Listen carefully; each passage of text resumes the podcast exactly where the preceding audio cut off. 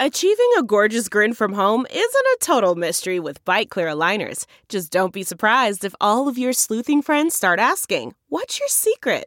Begin by ordering your at-home impression kit today for only $14.95. BiteClear aligners are doctor-directed and delivered to your door.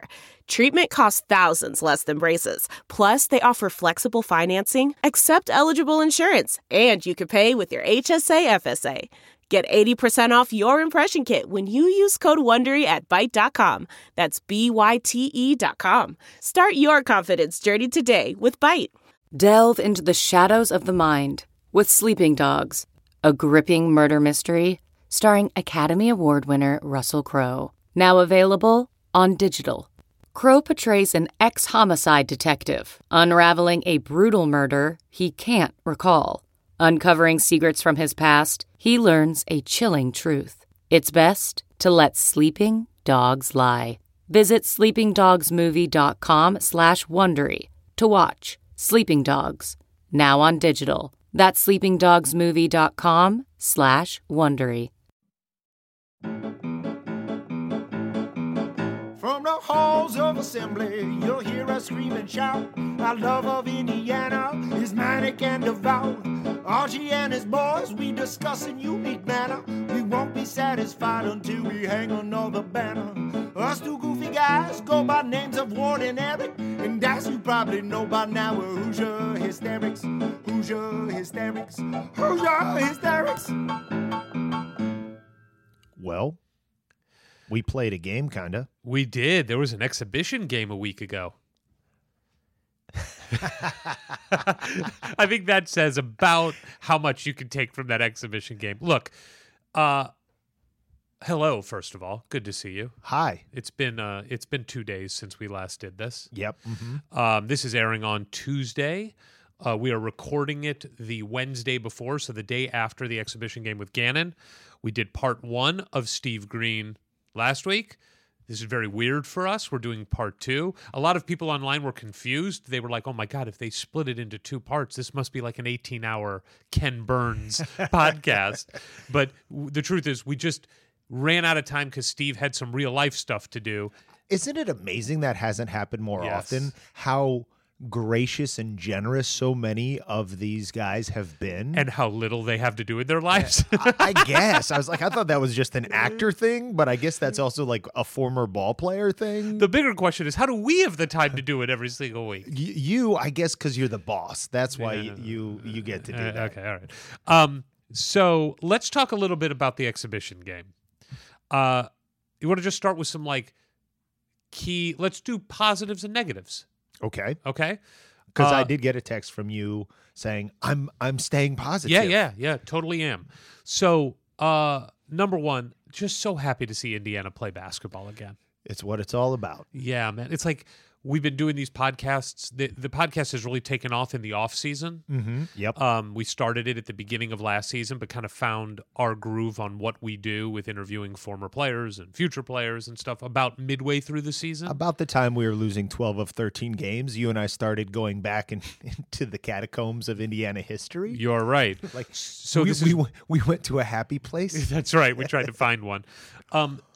It's just so much fun to watch them play again. I mean, to hear the band play. See the court. To see the court. New three-point line. Little weird, but happy to see us make a few from out there. So that was number one for me. Just so happy to see them playing.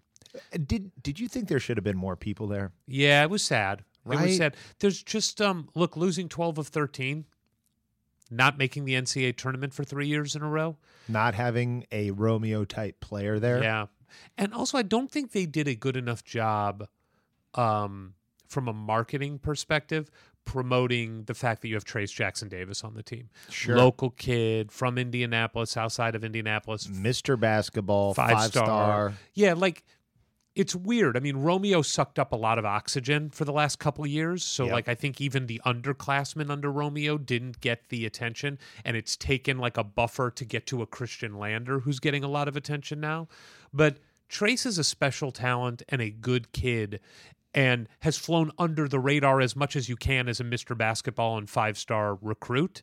So I just don't think there's been the buzz around the basketball program that there has been in years past. Well, because 2 years ago, who's the new coach. Right. Let's check out the new coach. Last year, Romeo's here. Oh, here we go. Now we're going to go next level. And this year is just a lot of question marks. This year's a prove-it year, I think, for a lot of the fan base. I think that's fair. But I hope the fan base comes out in a much bigger way. Look, it's an exhibition game. It was in the middle of the week. It's a Tuesday night against somebody that doesn't matter in a game that doesn't matter. But as a student, no question, I would have been there. Oh, totally with you. I never turned down a chance to go watch a game there. Look, I think it's just changed a little bit, truthfully. I think that when we were there, Ward, we were still not in that 20-year, down period. We were still coming off of the highs of just a few years before, and we were still regularly in the tournament. Every year. Yeah. So, and there were enough big names that were coming through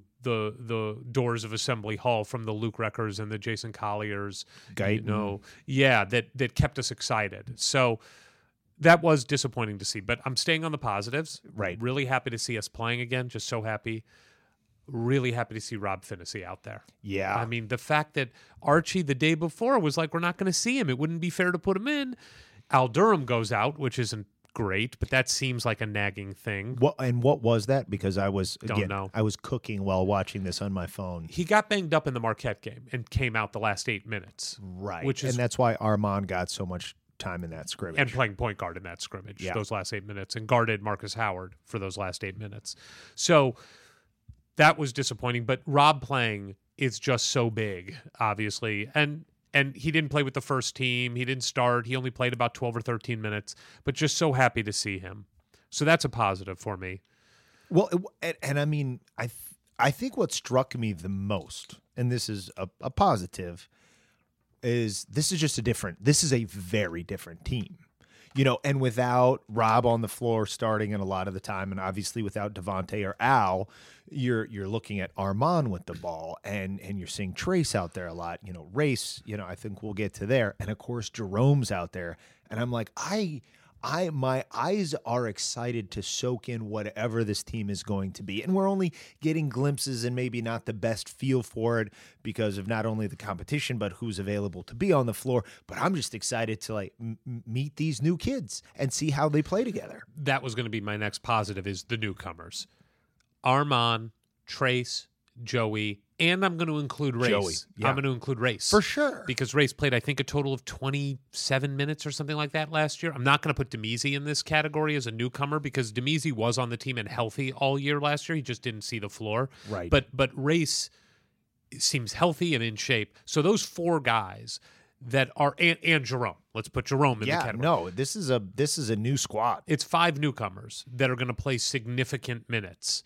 And – I would say four of those five guys last night had great games. Armaan looks bigger than I thought, looks stronger than I thought, looks more refined than I thought. There was something that I really appreciated about Armaan. He was a little out of control on a drive in the first half and committed a charge, and then figured it out. Look, it's Gannon. Is that the name of the school? Gannon. Right, Gannon. So we're not going to get too excited about him being ready for Big Ten play. Totally. But just the fact that he had the swagger, the confidence, the tenacity to be out there, to be assertive, to make some stuff happen, even after making a mistake early on, as you mentioned. Totally. And he turned that charge then into a couple floaters. And I loved seeing those floaters because that's like you're under control, you're coming off 2 feet, you're avoiding the charge. He kind of figured it out as the game went along, and I loved seeing that. So that's Armaan, and he did everything. Well, how much did he score as a senior? Almost 30 a game? I don't know what the stats were, but he scored a lot. He's really scored, and I just I'm not an expert on how do you translate scoring in the high 20s around Indianapolis high school ball to Division I Big Ten basketball, but you got to have a knack for it if you did that. And you just hope that... And he played for Cathedral. He played high-end Indiana basketball. Absolutely. Yeah. Absolutely. That the hope is when we're, I think, all chewing our nails leading into last night, and we will continue to, where are the outside shots going to come from? he's one of the guys that we're like, maybe could it be him? Could he be? And then after last night, you're like, yeah, maybe. His shot looked good. He took 3 threes, made one of them, but the other two looked like they were going in. They looked good. Yeah, he looked solid. 8 rebounds at the point guard position. He had 8 rebounds. He had 4 assists. He had 4 turnovers. He's a freshman. He's going to make those mistakes. And he's also not going to play point guard. Right. He's going to play off guard. And Al Durham and Rob Fennessy are going to play point guard. But if you're looking at somebody who can spell Devonte, or if Devonte needs to sit down for a minute, right, because he's totally a little out of control, that kid can come in and spell him just fine. Or can you play him with Devonte? Because I think... We don't know exactly how this team's going to be, constituted as far as a starting lineup. But I could see Rob at the... We know Rob's going to be the point guard. We know Devontae's going to be the 2 guard. Joey's going to be the 5. So then... And I think Justin's going to be in the starting lineup. So that's 4 guys. That 5th spot... Look, if Trayce can really play with Joey, great. But Al could play in that too. So you could have like a 3-guard lineup. Right. And in that case, if Al goes out, Armaan comes in, mm-hmm, or Al goes over to fill the point guard position and Rob comes out, and now Armaan slides into that other guard position. So he's going to play a lot with the guards. And I think, Archie's guards, or his lack thereof, and recruiting of them has been a point of contention, at least on the message boards. And to now have this conversation, and after seeing Armaan last night, be like, we have 4 legit guards who can be out on that floor. Yeah, yes, I'm staying positive because I don't want to get into the Archie point guard thing, because the truth is he's getting lucky with Armaan spelling him at point guard right now. Armaan's not a point. But I don't think that's fair to say he's getting lucky. Like, we don't know. What did Archie not think he could be a combo guard? And if you're looking at Al, who I think most people are like, that's the backup point. Yeah, not an Archie player. Right, but Archie knows he has him. Yeah, we still need more points. I mean, more point guards. I mean, we still... Both, probably. Yeah, I still think we missed out on some point guards and point guard backups that would be really great to have. It's not going to be fun to play Ohio State, is what you mean. That's not going to be fun. Playing Michigan State, where we play against Aaron Henry every night, 2 times a year, maybe 3 times a year, is not going to be fun. Mm-hmm. But regardless, the newcomers, so we covered Armaan. Trayce Jackson-Davis is fun to watch. Yeah, he really is. He's a pogo stick in mm-hmm. there. I mean, he is so athletic. He runs the floor well. He's going to make mistakes. He made a couple mistakes in the post where, he held the ball too long or dribbled into pressure. But watching him get stronger and bigger and finishing down low is going to be real fun. And again, just looked like he belonged out on a Big Ten court. Agreed. Good rebounding last night. I love Joey Brunk. I just love him. I love him as a personality, and I love his game. It's solid. I've been waiting for 6 months to see him back somebody down on Assembly Hall court. And you got to see it 3 times. Yeah, and it's just like, oh, this is happening. And there's no way, certainly anybody from Gammon, that's what I'm calling him the rest of the time, no way anybody from Gammon's going to be able to stop that guy. And, he'll be playing some bigger boys as the season moves on, but he will take a backseat to no one as far as strength and size goes. Totally. And Joey's game is all about positioning, because he's not going to jump over anybody. It's about strength and positioning. It's about playing the angles when he backs somebody in. It's about boxing out on the rebounds, because guys can jump over him. They're more athletic. But 6 points, 5 rebounds, 3 of 3 from the field, a lefty skyhook. I mean, he threw up a lefty skyhook. You texted me on that one. I mean, it just made me so happy. So I was happy to see him out there. Jerome had a terrible game. There's no way to say it otherwise. Well, and that's I guess, to be expected, but certainly not what you hope for. No, but in some ways, again, I'm looking at the positive. I'm kind of glad that it didn't come easy, because this should motivate him. Like, you got rust to knock off. You got to grind harder. This is a different level, even against Gammon. But you know what I mean? Like, look, I mean, we were talking about it with Steve Green in part 1, which is when freshmen didn't get to play, where there's that stretch of time where freshmen didn't get to play. And I'm like, man, that's just got to be maddening. But at least back then they could practice, they could do all those things. But with Jerome, here's a guy who hasn't even, and Race, when Race came in early, a year early and didn't play in the games, he still was going full bore in practice. So with Jerome, we're talking about somebody who hasn't played real competitive 40 minutes of basketball for, well over a year. Yeah, absolutely. It's just great to see him out there. That's what I took from it, and being like, oh yeah, well, it's not magic, right? You don't just show back up, and it's you talk about it a lot with musicians and instruments. If you take one day off, that you took the day off. If you take 2 days off, maybe an expert could tell. 3 days off, maybe your fans could tell. But like this guy's taken over a year off from his craft competitively. Mm-hmm. So, and however, what he's been full go in practice for how long? A few months. All through the summer, I think. Yeah. So I think that's where I was personally hoping to see him be out on the court and not notice the rust. Yeah, well, you noticed it. Big time. And also what we don't know is some of it's rust for sure, but some of it is nerves.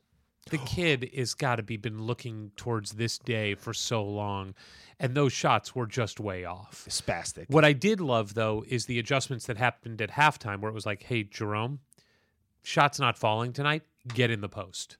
And they got him in the post, and he looked good in the post. He drew some fouls, got to the free throw lines, got to knock him down. But where did the team end up on free throws? A little under 70%. I don't remember. Look, Justin Smith was 8 of 9. He was 8 of 9 from the free throw line. So wait, before we get to that, because that is a positive. Mm-hmm. But it was so seeing Jerome out there was just good to see him out there. And he was emotional and passionate. He hugged his teammates after some big plays, which I liked. Yeah, well, and that is the step back comment, right? Like, here's a young man who basketball has been such a huge part of his life, and it was taken away from him, and also like real health concerns. Just like, are you going to be able to live a normal life? Is your life actually endangered? We don't know. We did not ever get the details of that stuff. So, but certainly basketball was a threat to have been taken away from him for certain. So and that was a huge in the pie chart of what his life is comprised of. Basketball was a huge slice of that pie for a long time, and the threat of that going away is scary and sad and disheartening. And last night we got to see him play basketball. He's not only alive and well, he's playing basketball for Indiana again, and he's got 4 years to reach his potential. Yep. So that was great. Race Thompson, the guy looked great. I mean, light on his feet, looked in shape, looked strong, really good defense, finished around the basket, made a couple free throws. Moved pretty well. I was just so happy to see, like, oh, he's a contributor. Yeah. Like, period. I don't know where he fits into the strategy and how many minutes he'll play, but he's a contributor. And we've got some front court depth. And well, and that's when you look at, and it will be fun, I think, with Archie having this level of depth now, how does he play chess as we go through the season and even inside of games? If you've got 10, 11 guys on your bench that have different strengths and weaknesses, how is he throwing those guys out there depending on the matchup? Totally. And Race, I think, is one that has a lot more aspects to his game that can be utilized than, well, look, again, we just haven't seen him. We just don't know. There was some talk that he could shoot from the outside. We haven't really seen that, but if he does, my God, then he becomes a real player. But if you're also talking about, look, we know what kind of elite defender Justin can be. And when you talk about Race coming in and just being willing to, like, really do the hard work and play hard-nosed basketball, we're starting to see down low a little bit the Archie mentality. Joey obviously has it. I think I'm not really sure about Trayce's mentality. I think he seems to show some emotion and grinds it. Because he's clearly very skilled, right? Right. And smooth. Yeah, he's smooth. That is a very good word of what you could see out there, even when he's, got to put the ball on the floor, even down low. But I think that when you talk about a Joey or a Race who maybe wasn't known for being a prolific scorer necessarily of what he was going to come in for, you talk about their mentality and their hard hat mentality. And I just think that's contagious. I hope so. So race was great. That's where I would say the newcomer is a positive. And then the last really big positive was Justin Smith. The guy played a really efficient game, didn't turn the ball over. I think I only saw him one time try to force something, but other than that, took the game as it came to him, especially in the second half, really came through, didn't force jumpers, cut to the basket, got out in transition, finished at the basket. Didn't overthink things. And made 8 of 9 free throws. I mean, that's the biggest positive. Made 8 of 9 free throws. First of all, he got to the line 9 times. Yeah. And made 8 of them. I mean, we need to make free throws because this team is not going to fill it up. They're just not. I mean, right. And granted, Devonte and Al Durham are the 2 best shooters on the team, most likely, and they didn't play. Right. So, but this team is not going to score 90. I mean, it's just not that kind of team, or 80. So they're going to have to grind it out and get fouled and move the ball and get to the free throw line and make over 70% of their free throws, or else we're not going to win many games. Yep. So I just really liked Justin not forcing things, not turning it over, and turning in a good game. It was against Gannon, so who the hell knows if it means anything? And guys were playing out of position. Armaan's not going to play. Armaan will not have a game if Rob and Al are playing. Armaan will not have a game this year where he plays more than 5 minutes at the point guard position, right. Most likely. Yeah. He played 30 at the point guard, or 35 at the point guard position, probably 30 because Rob played with him a couple minutes. We got Indiana basketball back. Yeah. And a lot of new toys to play with. And I just want to see the team grow. Which is why I got to be honest with you. If you ask me for a negative, I'm not going there. Awesome. I'm not taking any negatives from last night because Great. Let's just watch them grow now. Let's see where they go. And to think that everybody's like, well, how are you going to replace Juwan and Romeo? And how many guys did we just talk about that made little to no contribution last year? Right. And that's how we're going to do it with a whole bunch of people. This is not a negative, but I will say, not a negative. But in watching the game and even thinking about Devonte playing and Devonte being a senior, it did make me go, this team needs a Dawson Garcia. Like, it needs a star. The team needs, especially if Devontae's gone next year. Sure. You need a guy that you can go to and say, go get me points. And Dawson's 6'11" and can stand out at the three-point line, take the ball, and break his guy down off the dribble. He can shoot if open. How many 6'10" guys can guard him at the three-point line, can guard anybody at the three-point line if he's driving by you and not foul? Sure. So I just think we don't have the Romeo or Juwan. Right, but team. I think by next year, it could be Jerome or Trayce. Yeah, saying it could be Jerome is just a total shot in the dark because we just don't know how he's going to progress, and we've seen so little of him. I mean, we've seen, between the two of us, we've seen him play a total of 10 minutes of basketball. Like, yeah. I'm even including high school. Are you including, like, a tweet video came out 8 months ago? Yes, I am. It's maybe 10 minutes. So we don't know. Could it be Trayce? Maybe. You know, I think Trayce is more of a guy where the game has to come to him a little bit. I'm just surprised you're not still excited about Jerome winning the gold jersey last year. Yeah, so exciting that he won the gold jersey. I'm just excited to have Indiana back. We play again tonight in the first real game of the season. So it's going to be fun. It's going to be fun. Speaking of fun. Steve Green, the Greeno. Greeno. Hope everybody listened to part 1 last week. If you didn't, I highly, highly recommend going back and listening to part 1 to set up part 2, which is really going to be focused on one of the greatest seasons in the history of college basketball, and certainly one of the 2 greatest seasons in the history of Indiana basketball, the 74-75 team. You would say the 74-75 season was greater than the other seasons we won championships? Well, from beginning to end as a whole. I'm not saying, like, who is the best, like, the best team. I think going undefeated in the Big Ten.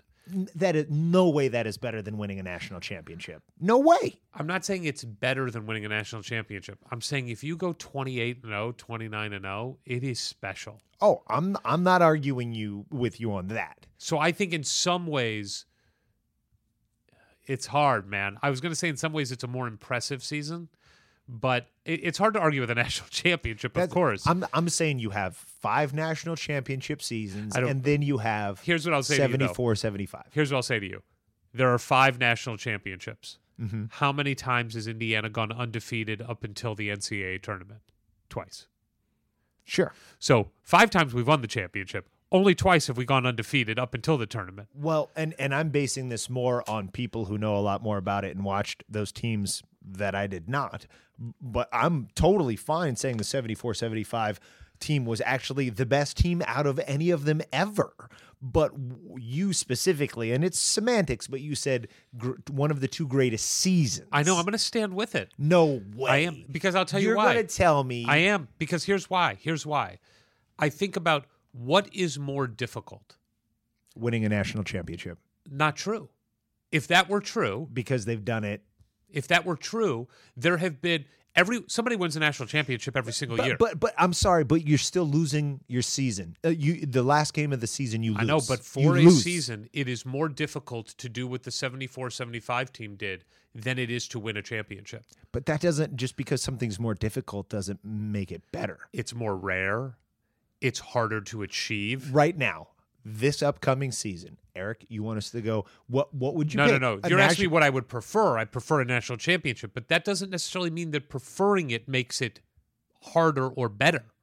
Greater. Wasn't it greater? You called it one of the 2 greatest seasons. Because this is all a semantics thing. I know. Thing. I don't know. It's tough. I understand your argument. It's a fair argument. I don't think there's one person alive... except for Steve Green. I bet Steve, we could ask him if you want, who's going to say, yes, I would rather have a season. No, not rather. No one, I agree with you. I agree with you on the rather. But then is that not a direct line to greatest?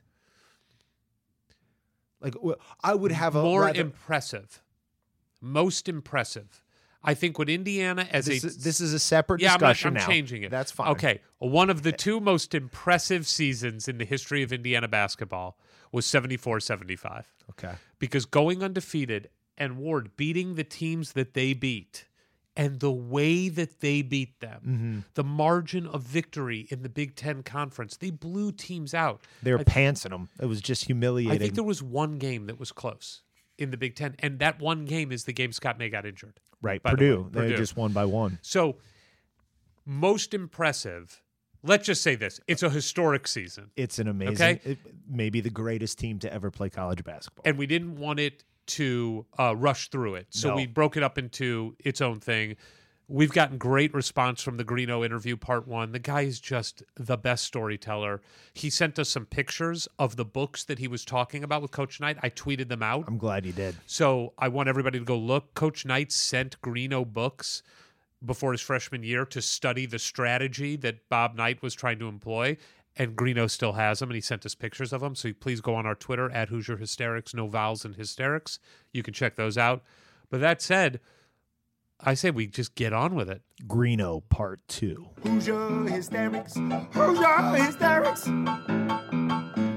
Ladies and gentlemen, boys and girls, we're back. We're back for part 2. Just in case they're going to listen to part 2 before part 1, because they got to listen to both. Why don't you give them a little summation of who this incredible human being is? You mean tell them about the 3-time Big Ten champion? Yes. The Indiana co-captain in 1974 and 75, the leading scorer from the 74 and 75 teams. Correct. Drafted into the NBA, Indiana University Hall of Famer. Is that who you're talking about? He's the one. Let's talk about Steve Green. Yeah! Hey. Man, I want to meet that dude. I'm a big Indiana fan. I want to meet him. Greeno, besides all those accomplishments, maybe the biggest that we now have to add to the list is the first part 2 Hoosier Hysterics podcast interview ever. I mean, the first one. Congratulations. Well, hey, thank you. It is an honor, and that evidently means the other guys stayed within their lanes, but me, nah. I'm beyond that now, man. I'm at an age I'm ready to rock and roll. Plus, you got a guy that we went back into some history, man. We were in the 40s. Yes, we did. Before that, that was the thing. What we were so delighted to be able to get back to Coach Dean and Coach McCracken with you that we realized we were about an hour in before we even got to Bloomington with you. How about that? Yeah, with. And yes, I love to talk about the teams I played on and the guys I played with and Coach Knight and all that. But as I told you earlier, I've loved Indiana University basketball for a long time, and I know I left some people out. I know I left some stories out too, but hey, you know, there's always part three. Anytime. I do have to tell you, though, just this is what I love about what this podcast has become. We put the podcast interview part one out last Tuesday.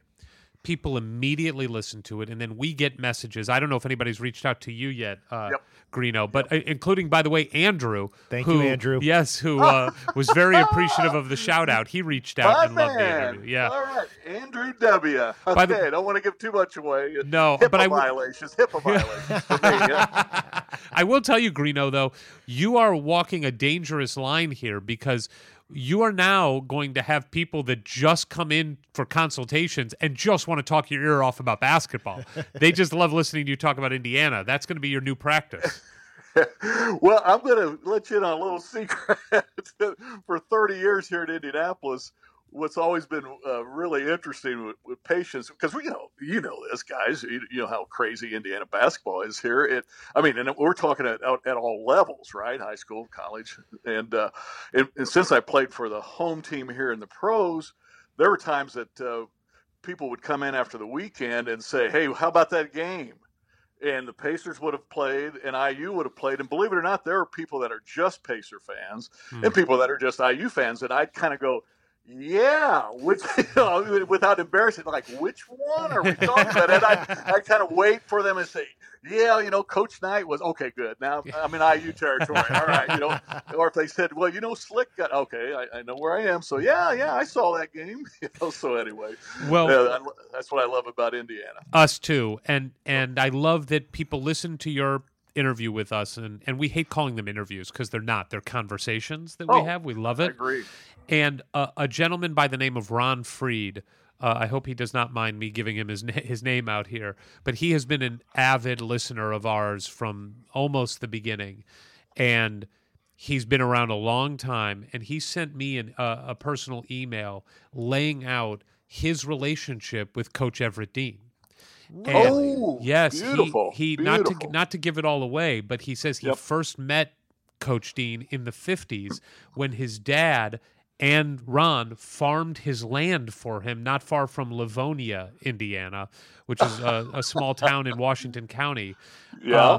They made this deal with Coach Dean's farm that Ron and his family came in and farmed the land and then split the proceeds from the crops that were as a result of the farming.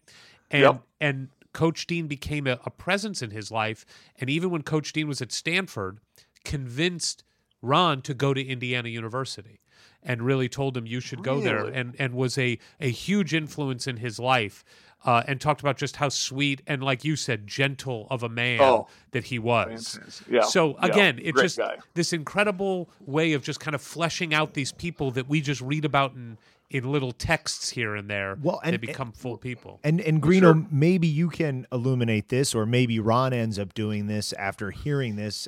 Eric, maybe did Coach Dean end up taking that Stanford job? Because things were going well at IU when I was just kind of going back and looking through it as time. Like, why did he leave? Yeah, and you would know more. I'd have to go back and just remind myself, and I'll be very honest, I don't know the detail there like I do maybe with Branch, McCracken, and from that point forward. But no, it was just strange that he had a high level of success at Stanford, and here, what a great coach, what a great Hoosier, but it was at Stanford that he got a lot of national acclaim. So I don't know all the particulars. So lay it on me, man. He essentially left IU to coach McCracken, who then turned around and won a national championship right away. And then a year later, Coach Dean won one at Stanford. Yeah, at Stanford. Here's what I would say, and some of our Indiana fans may not like this, but let's just take a step back to Indiana University we're talking 1937, 38, right around here? Okay. No national championships in basketball at this point, right? Mm-hmm. Basketball is meaningful in Indiana, but it's not what it became. And Coach Everett Dean, who grew up on a farm in Indiana. Livonia. Hard conditions, snow in the wintertime. heat like crazy in the summertime, gets a phone call. Here comes hey, Everett, you want to come to Northern California and enjoy that for a little bit?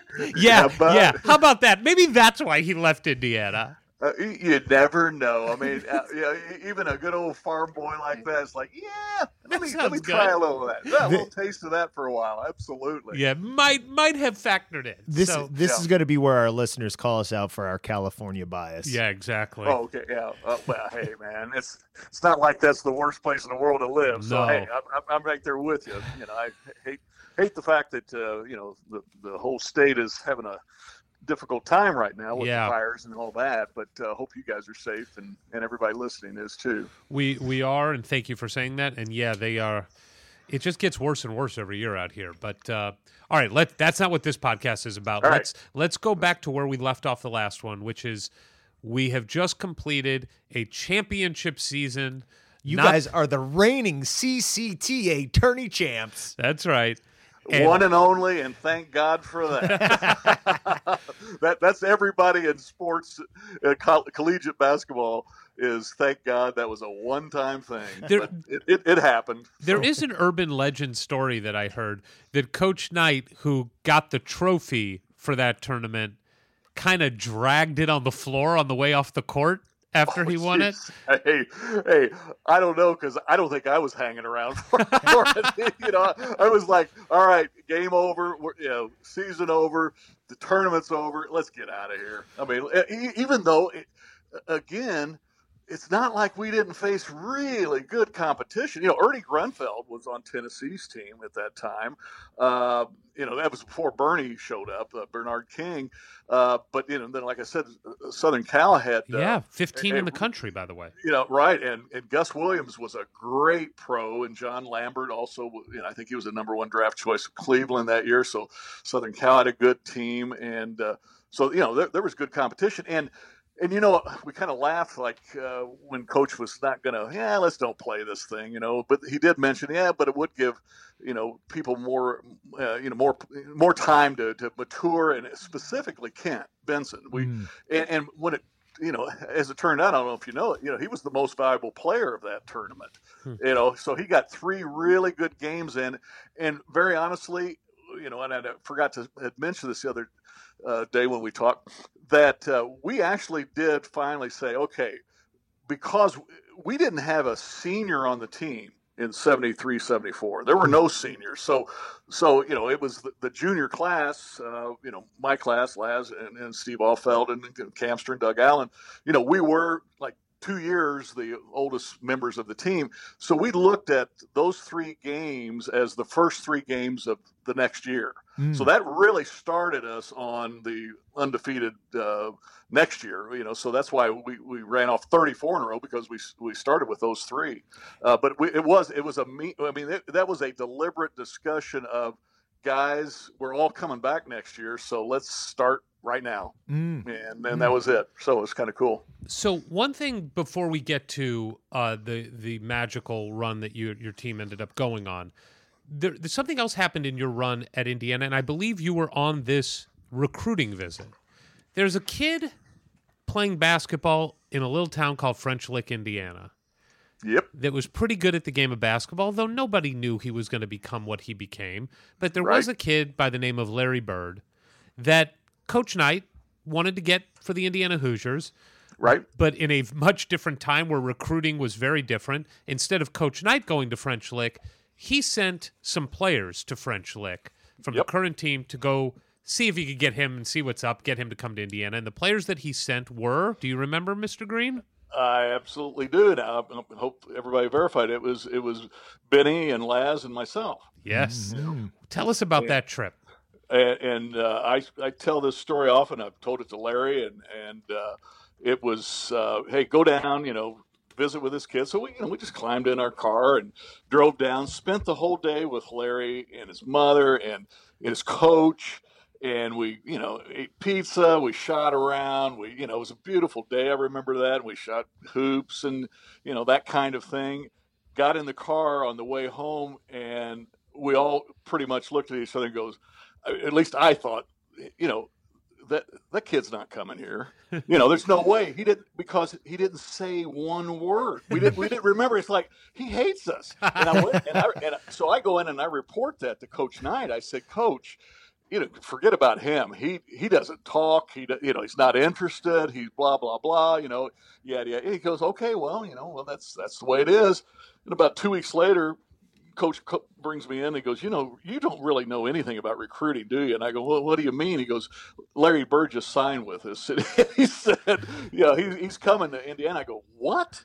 Are you kidding me? After that visit? He goes, yeah, you guys, did a pretty good job, I guess. And there he was. And I go, I'm still to this day dumbfounded. I said, there's no freaking way that he wants to come here. But he did. But as you know, didn't stay very long. That's another story. Yeah, well, we're going to get into that. Yeah. And whether it was when you guys went to French Lick or as we get into the stories of him coming to campus, was there a moment before he left unceremoniously that you were like, whoa, he could be special? Did you see that at all yet? We didn't, and I remember going with Steve Alfeld to Hinkle to see the Indiana All-Star Summer Basketball Series. And when Larry made the team, he wasn't Mr. Basketball, in 74. I remember I was co Mr. Basketball. By the way, I think it was Steve Collier was one of them. And I don't know, I can't remember right now. I think somebody from Anderson, so forgive me on that. But I knew Stevie Collier because his dad and my dad played together at Hanover, and I knew Steve when he was like in the sixth grade playing with college guys at Hanover, and just handed them, their jocks. I mean, he was really, really good. So, but that was the team, and I was there to see Steve as much as I was to see Larry. But that's what we did back then. It's like, hey, we got a recruit coming in, let's see him, and very honestly, and I think part of the reason that I say this is because I didn't have a very good All-Star Series, but that's not a real predictor, sure. Obviously. Mm-hmm. It wasn't like Larry, set the record for most points and rebounds at the Indiana All-Star Classic or anything like that. That was George McGinnis, of course, but sure. But not a bad player. But it just isn't. That's those All-Star teams, and it just doesn't fit. Some kids as well as others, but nonetheless, no, I had no idea. I'd like to be able to claim that I was the one saying, hey, this guy is unbelievable. You can't believe it. He's going to be a great pro.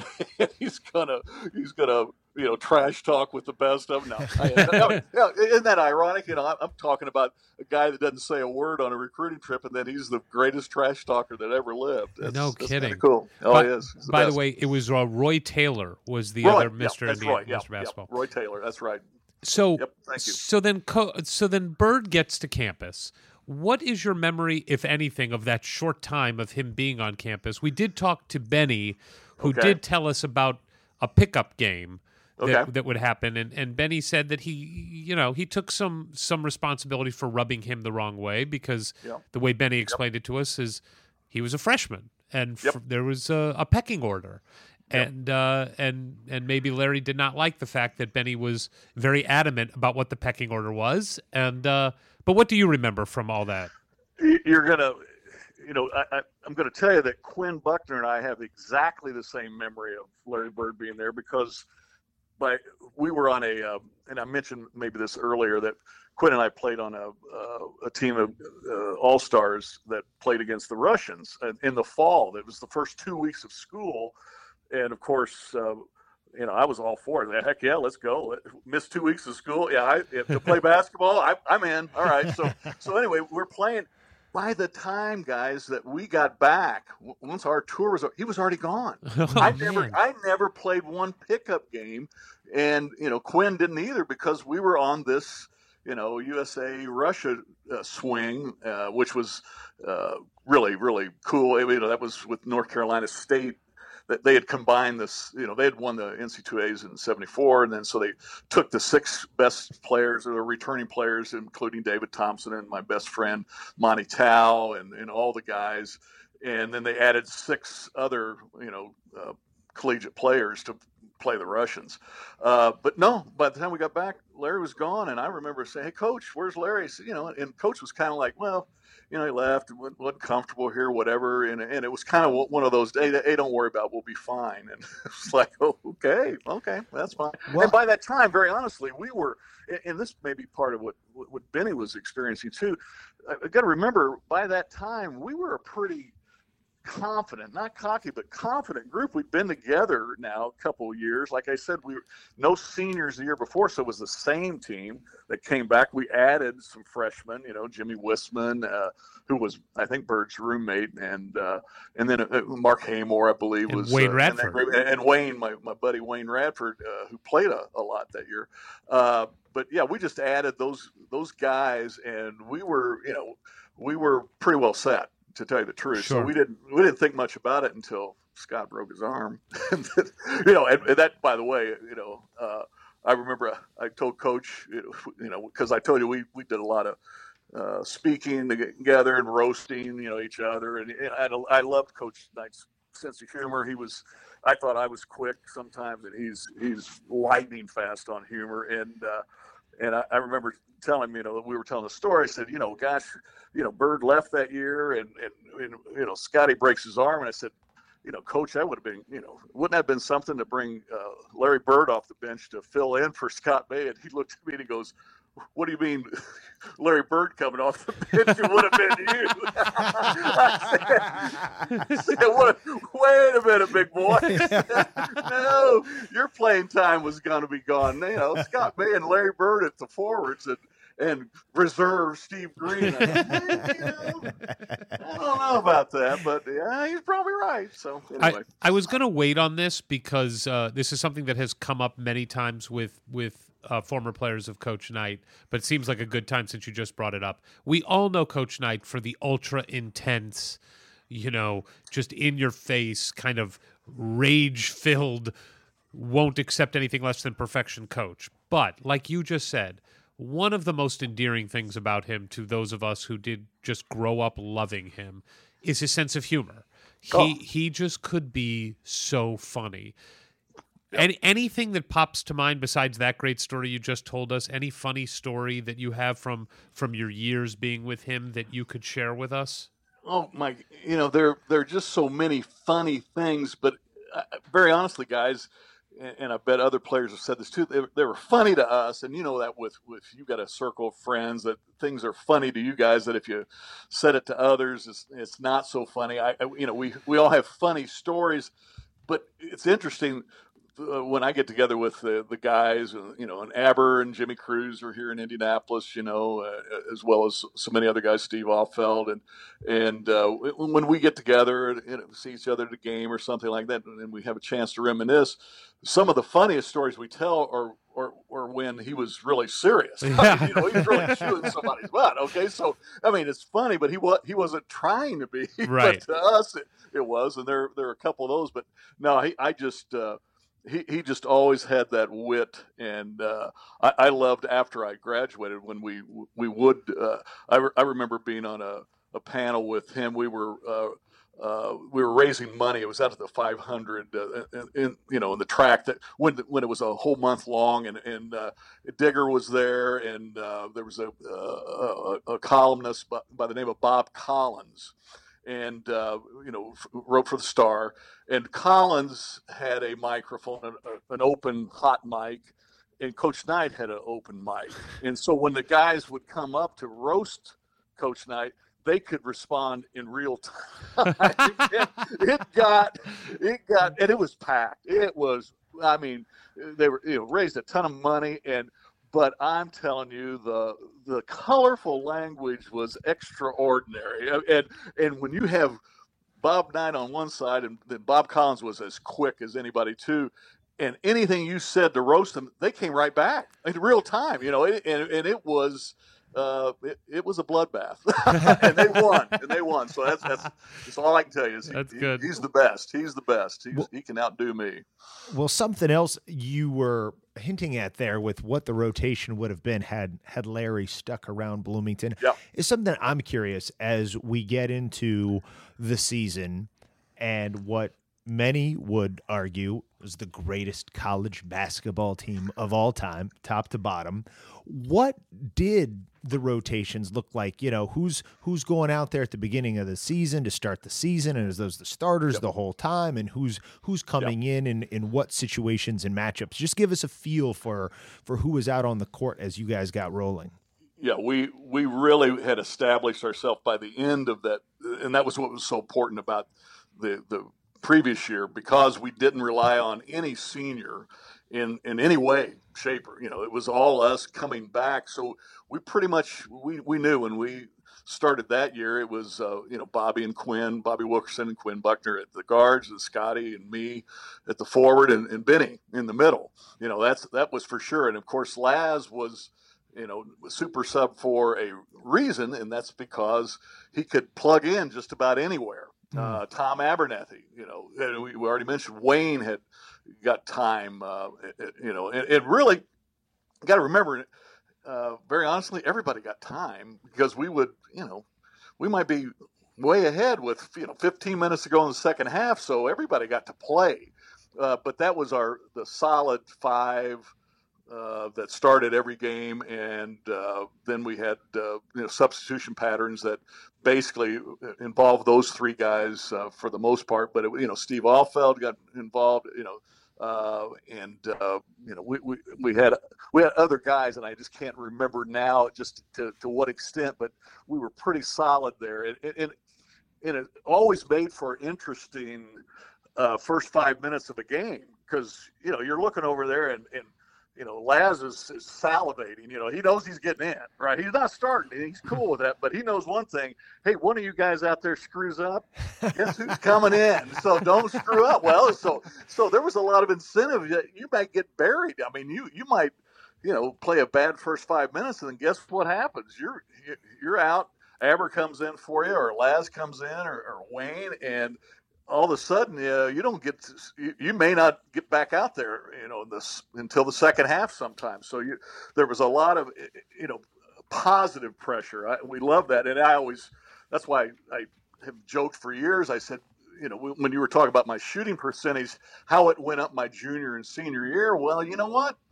If you miss two in a row and you're going to be sitting on the bench, you get real, real good at shooting. You know, I was one. My classic was I always wanted to hit that first shot of the game. You know, I want to get that one out of the way. Right. So, okay, I'm shooting 1 for 1. All right, even if I miss the next one, I'm still at 50%. You know, so I bought myself some time, but sometimes it didn't happen. And in fact, and I don't want to get too far ahead, but to that point, when we played at Michigan State, and there was a whole thing that goes on there that maybe we'll wait for that, because that was Big Ten. Yeah. Wait on that, because that was the infamous walkout. So remind ourselves to talk about that. Great. One. But good story on that. Anyway. It is funny when you talk about the depth of this team. I mean, just looking at it, and again, not to jump too far ahead, but coming off the bench on that team, you did have Laz, you did have Wayne, you had Abernathy, and you had Cruz. Those are four players. Of those four, three went to the NBA. I mean, you have three backups, and on your team, that 74-75 team, you have 8 players who were drafted into the NBA. I mean, this is one hell of a loaded team. Now, what is interesting, and we want to get into it with you afterwards, is it is arguably one of the best college basketball teams ever to play. Clearly, many of these guys played in 75-76, won the championship. 8 go on to the NBA, but no superstars in the NBA. Yet one of the best college basketball runs ever. And I kind of want to, when we get past this season, I do want to get into it with you, why you think that was the case. Well, and I think this might touch on it a little bit, is that we are now entering Coach Archie Miller's third season. You guys, you're going into your senior year, and Coach Knight, you guys now have had 3 seasons more or less collectively as you're going, and you're a captain again, along with Quinn, if I recall correctly. You're right. And so how much of it is this sort of knowing what coach wants, maybe even you saying coach know what coach wants, and you guys know that too, and a chemistry that develops around being around guys for several seasons and the same coach and all just getting on the same page. Was it Was it something as soon as you showed up for this season or even ending with that CCTA tourney, you guys all had almost a preternatural understanding of what you were supposed to do? Or did you, was there still room to get better during this season? Because you guys, let's like, you guys were destroying people this season. So it seems like it was all dialed in from day one. But did you see a growth happening as the game started to go by? No question, but it was a little bit of both. You know, this familiarity was so we trusted each other so much, and we trusted Coach. You know, because remember, my sophomore year, I didn't trust him at Purdue, and I learned the hard way. You know, that, you know. So by this time, even a rockhead like me was like, yeah, I think he's pretty good. So so there was a trust there, and even we go back to the spring. You know, after the. You know, we won that tournament, and it was, you know, the spring of my junior year, and we're bringing in recruits. I remember one top-notch recruit that we brought in, and I did Quinn. I think Quinn and Scott and Bobby and maybe somebody else, Jimmy Wisman. I can't remember. There were 3 or 4 guys that were in charge of this recruit. I'm not going to name. You know, I know his name, you know, to this day, because this was a classic that he came in on Friday. So those guys get together with this guy, and after just spending one evening, the Friday night with him, the questions this guy had, the character that, you know, our players thought about this guy, they literally went to Coach Knight Saturday morning, and Coach had not seen the guy yet. He hadn't shook his hand, he hadn't seen him, and they said, he's not for us, Coach. He said, we don't want him. And Coach, he said, send him home. And the kid flew home. Wow. Didn't even meet Coach Knight at all. But hey, that's Quinn, that's Scott, that's Bobby. You know, did that kid go on to be a really good basketball player? He actually went to Kansas. Oh, I was going to guess Purdue. And ironically, we'll talk about it, but Kansas was the toughest game from a box score standpoint, overtime game, second game of the year, right? Yep. And he was on that team, but you know what? He wasn't made for us. And those guys said it, and Coach he didn't bat an eye. He said, send him home, put him on a plane, get him out of here. So, anyway, so before we had a high level of trust. Yeah, that was a real key going both ways, because I think everybody. Ways. Yeah, that was exactly, and that's a neat thing. You know, you everybody talks about Coach and how, you know, he was dominant. And it's Coach's way or the highway or whatever. Well, you know what? We've gotten to the point where no, it's our way. That includes Coach Knight. That includes us. We know the way now. We got a pretty darn good idea, which is why. I told you when we started the year and we got everybody together first practice, said, "Hey boys, let's don't be dumb about this. It ain't going to be pretty if we lose, and we don't want to go through that. I don't know about you. I've been through enough of those after losses practice. I'm not doing it. I'm a senior. I'm done. Win them all, and we got it." You know, that's the way we're going to play this one, and, you know, almost did. Well, and I love, and you're there in Colts territory, so you know about the whole Frank Reich 1-0 every week mentality. Yeah, right. But I love that you just put it out there at the beginning of the season, like, guys, let's not lose any games, and it's not for, like, glory. It's just because you don't want to deal with the practice afterwards. You don't want to deal with that. And you know what else, guys, that – and this was a really good, positive chip on our shoulder. We went into every game, and it wasn't just that year, but it was certainly, for sure, by that year, we had a feeling, you know what, it's a shame for a team to beat us, because we know one thing, we worked harder than any team we were going to play. I mean, that's the way we felt. Now, whether it was true or not, it doesn't make any difference. We absolutely, positively knew that we worked so hard this week, we worked absolutely harder than this team, and what a shame to let a team that didn't work as hard as we did this week beat us. That was it. It was just plain and simple. Not going to happen. We worked too hard for this, and that's the way we took it, one game at a time, is just one opponent at a time.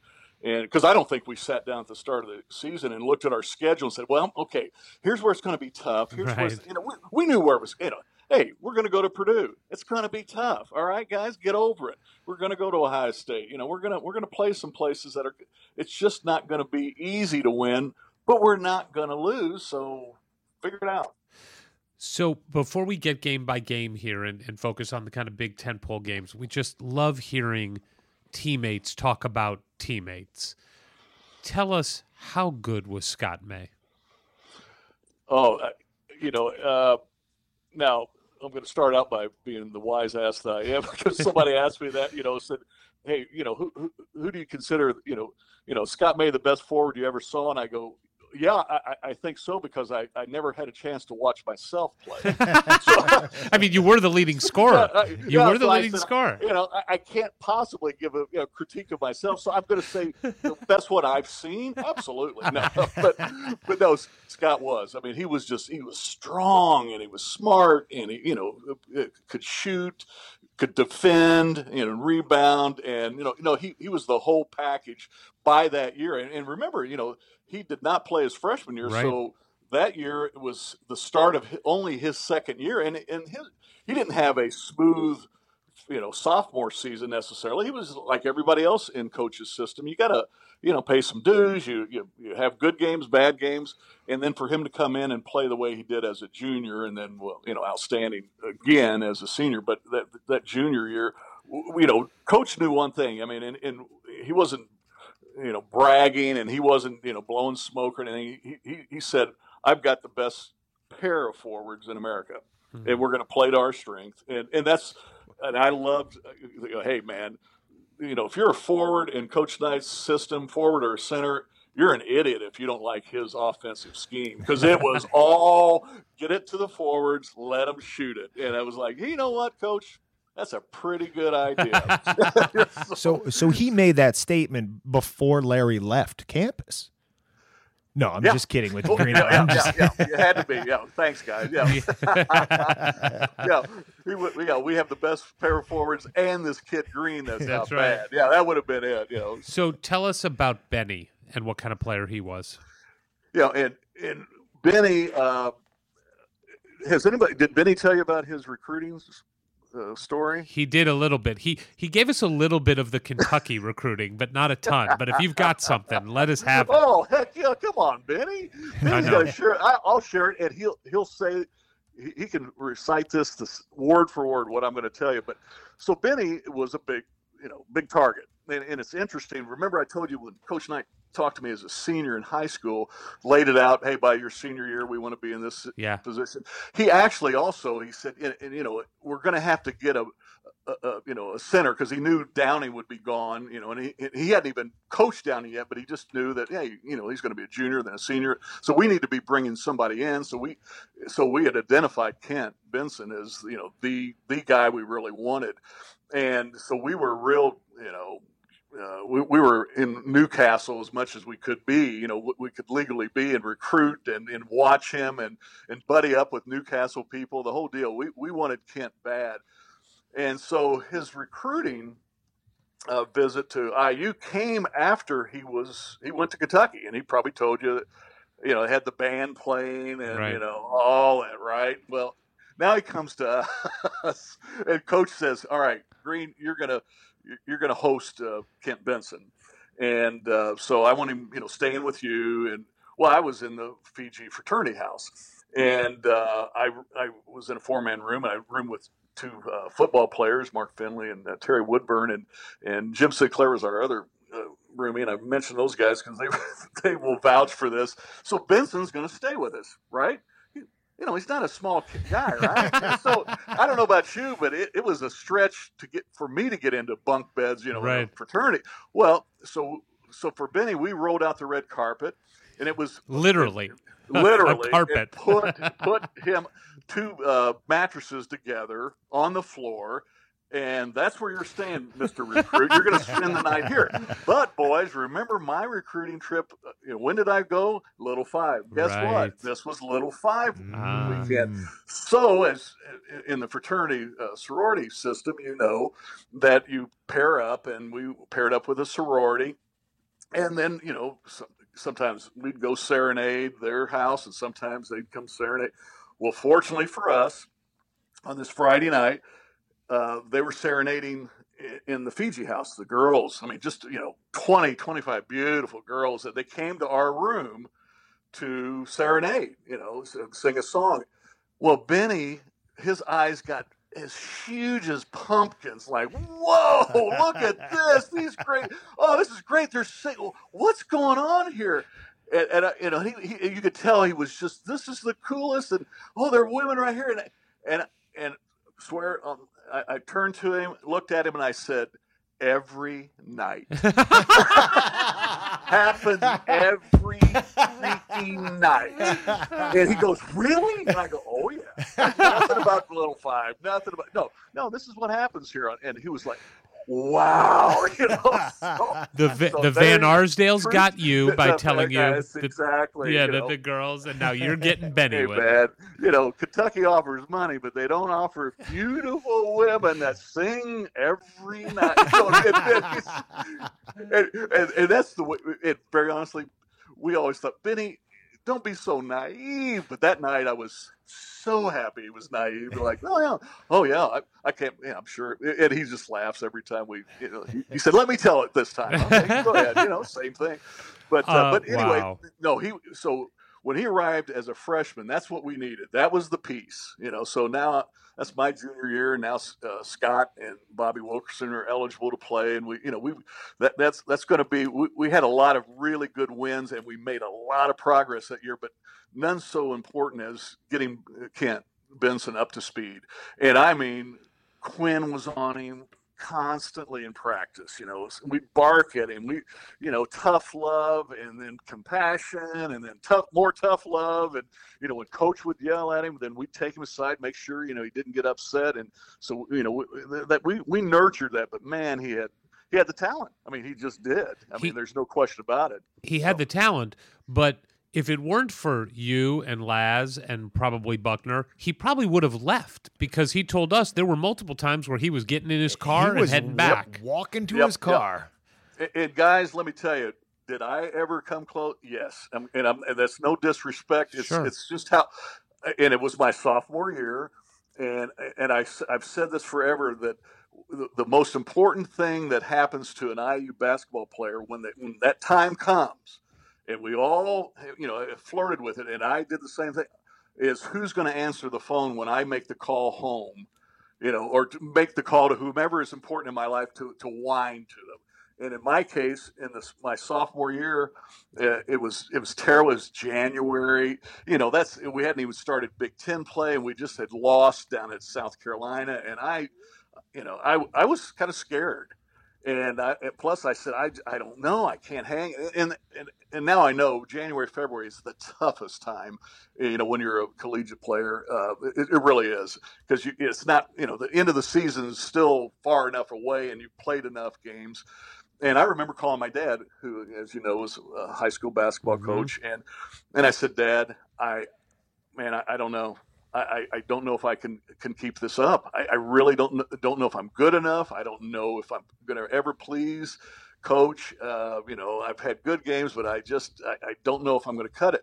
And my dad, being, this is the importance of who answers the phone. He said, son, I tell you what, look, hang in there for this semester and we'll talk about it, you know, at the end of the year. I promise you that, but you don't do yourself any favors by, you know, giving up right now. Let's finish the year out. Well, you know what we did? We end up in the Final Four.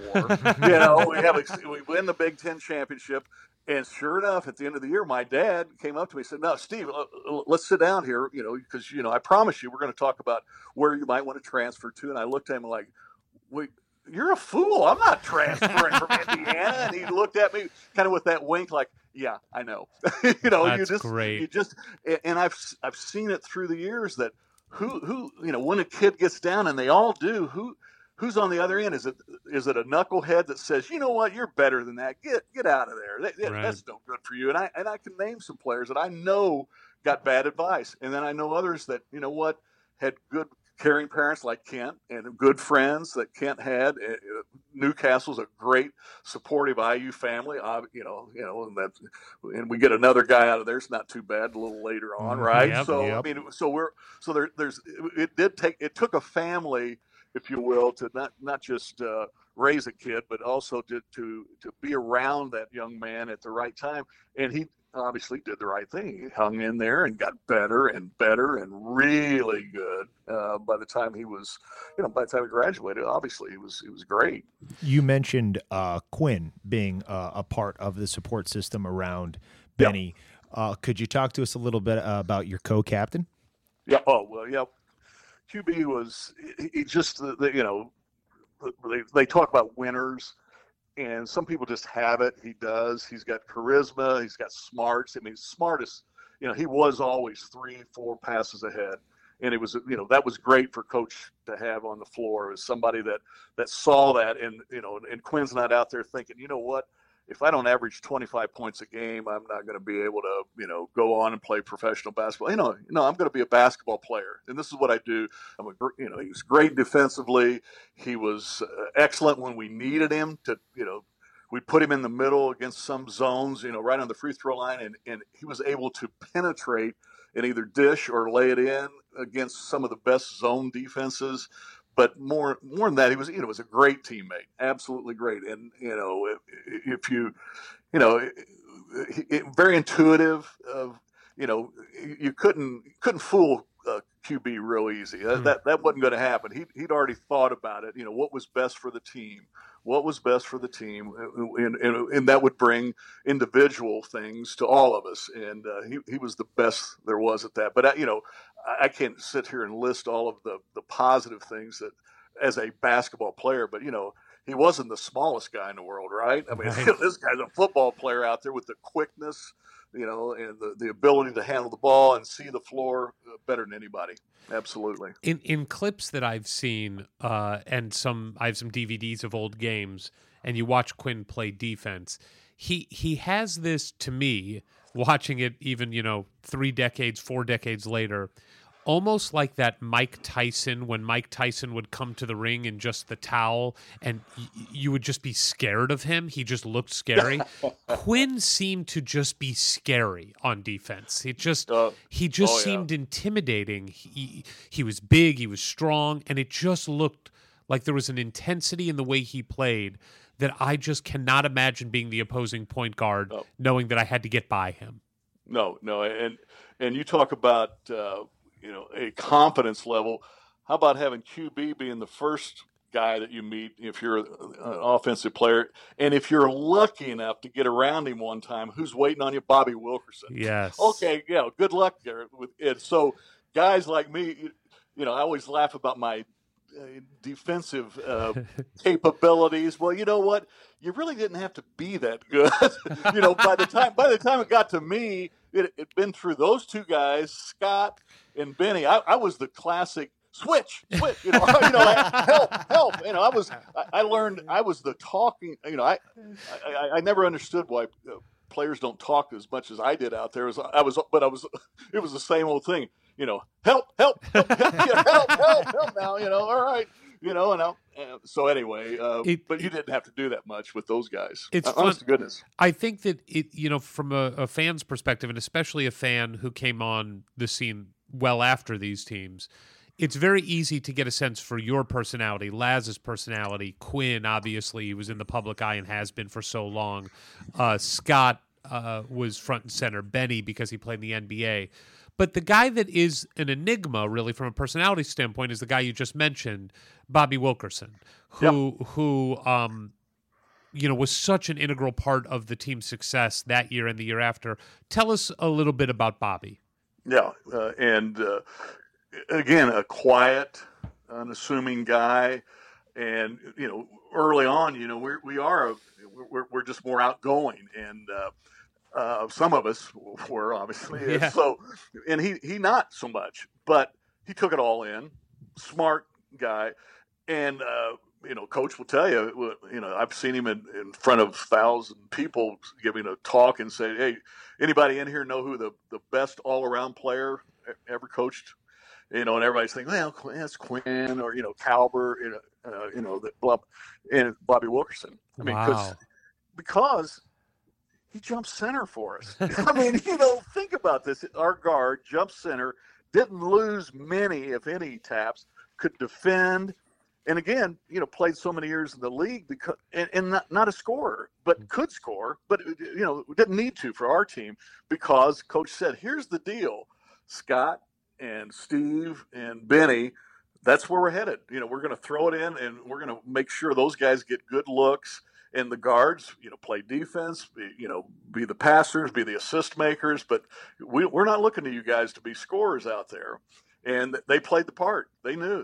They knew big things would come to them if we had success as a team. And Bobby was that way. But still sharp sense of humor. You know, we called him Bobby Bland. You know, Bobby was just, you know, man, when we went out, you talk about confidence. You know, those two guys right there, you know, Bobby's jumping center. And Quinn and I had a little ritual before every game. I'd look around and we'd kind of, you know, he'd be on one side, I'd be on the other. And we just kind of pounded our own fist at each other. Nice. And it was almost like, all right, here we go again. And it was with a smile. It's like, we're going to kill these guys. We're going to kill them. Let's get it over with quick. And we were, I don't know about anybody else on that team, but I always liked the fact that, hey, let's beat them in the first 5. You know, you heard Coach talk about the first 5 minutes of each half is the most important. Well, what you want to do is you know, these guys, a lot of the teams by our senior year would come in, especially at Assembly Hall, really anticipating how good we were going to be. So why not, you know, we're not going to disappoint them. And in the first 5 minutes, we wanted them looking at each other saying, there's no way we can win. There's no way we give. You know, we're going to just try to get out of here by not embarrassing ourselves too much. And you know, that's a good place to be. If you're, you know, the team that's the intimidator, that's for sure. Well, there is one thing I want to know, you saying that about the first 5 minutes of each half and how important it is. I think that might be one of those examples of a Coach Knight-ism that trickled down really through generations of Indiana basketball fans, players, yep, coaches, and even then permeated throughout the basketball world, where that was maybe something he made popular initially with your team, and maybe he would say it to a couple members of the media in his early time there. And by the time I was growing up playing basketball in Indiana, that was just a given because it came from Coach Knight, and now it's part of the gospel of the land. And yep, it'd be interesting to see how many the basketball philosophies now taken for granted in the state of Indiana started with Coach. Oh, absolutely. And kind of in a funny way, we would hear about things from, you know, kids that played in high school, and, you know, about the time we were becoming more and more known and popular, and Coach Knight's, you know, philosophy was, you know, on display, you know, once or twice a week on Channel 4.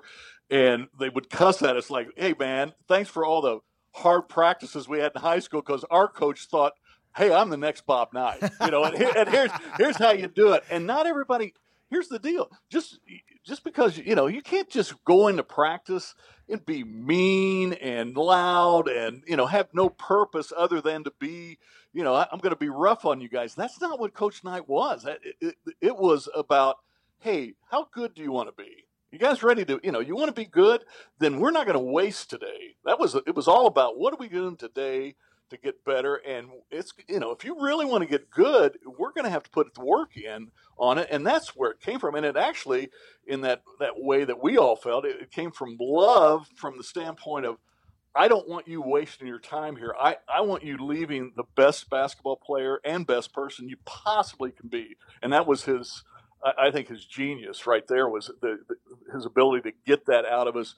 He got more out of me. I never would have thought I could do as well. And I'm not, you know, tooting my own horn at all, because I stood back and I go, how did I do some of these things? Well, I was on a great team with great coaches. They set me up for it. I mean, I just did my part, and it wasn't extraordinary, but it was much bigger than I ever dreamed. But he saw in me, and he saw in Quinn, and he saw in all the guys, you know, I see your potential. You don't even see it.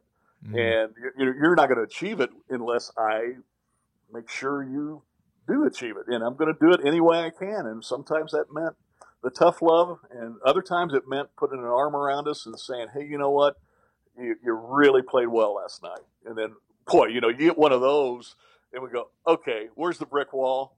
Straight through it. Right, Coach, I'll be right back. I'm going through that wall for you because you gave me a compliment. All right. And so he knew just when you might be at a breaking point, and then he goes, stops practice and says something, you know, hey, Benson, you know, the last 5 minutes are the best 5 minutes I've seen a center ever play, or something to that effect. Well, shoot, you know, you don't think the next 30 minutes are fantastic? I mean, geez, he just knew what to say and do, and you know, he because he still was looking at your potential, not relying on you to get it, but you know, hey, I'll take care of that. That's why I'm in coaching.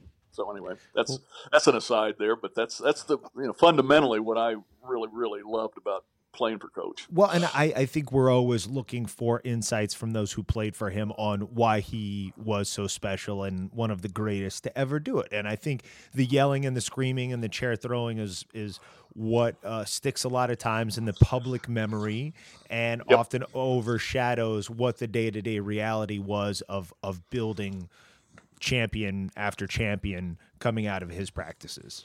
Well, sure. And I'm, you know, I remember saying this. I was down at Lubbock visiting Coach once, and I said, you know, and we were talking about, you know, the last few years at IU and success and some lack of success, and I'm not disparaging anybody that played for him in the, you know, last 5 or 10 years, but, and it's not for everybody, but I think there were a few players that went to Indiana after, you know, he's got 3 championships, guys are going to the league, the whole deal, and they basically came to IU and said, hey, I'm coming here so that you can, you know, get a NCAA title for me, or you can make me, you know, go into the pros. They came for the wrong reason, not to come and continue success here and play as a team here. And maybe it's easy for me to say that because our 3 or 4 years that I was there had to do with, we were building the program, right? So maybe I was spoiled that it was all about team, and it was all about milestones, and it was all about working hard to achieve, you know, greatness, if you will, and kind of seeing in others later on. It was like, no, I'm going to go there and he'll make me great. Well, that just doesn't work. You know, you got to go there and do your part and pay attention, and he'll make you as good as you could possibly be. And that may be great, but some people it's not going to be, you know, it's just the way it is. But anyway, that's my opinion. Well, let's get into this season. 1974-75 season starts off a game against Tennessee Tech where you just trounce them by about 53 points.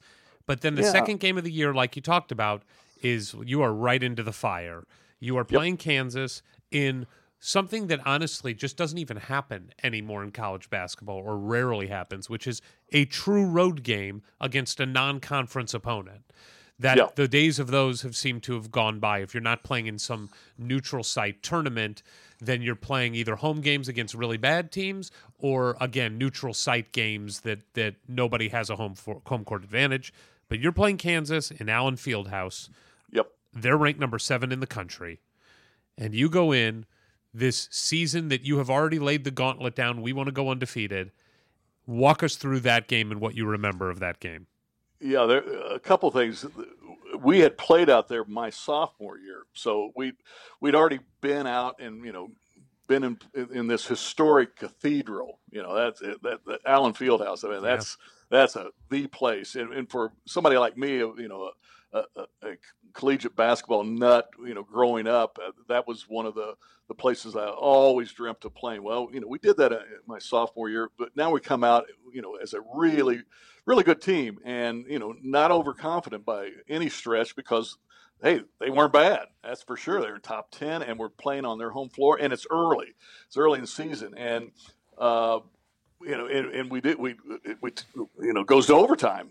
You know, fortunately for us, it did. It went to overtime, and then we dominated. Scott did. I mean, he just took over in the overtime period, and we got out of there with what we went there for, was a win. But not everybody had their best game, you know. And I think, you know, guys can look at stats and you can see who did and who didn't. But certainly we rode Scott quite a bit that game, and but it was close, man. It was close, and and you'll appreciate this too, that I tell this to all my buddies in Southern Indiana. You know, we're out there and, you know, before the game started, you know, you're sitting on the bench getting ready to be introduced, and somebody right behind us just stands up and yells, "Hey, you pig farmers, go home, go home."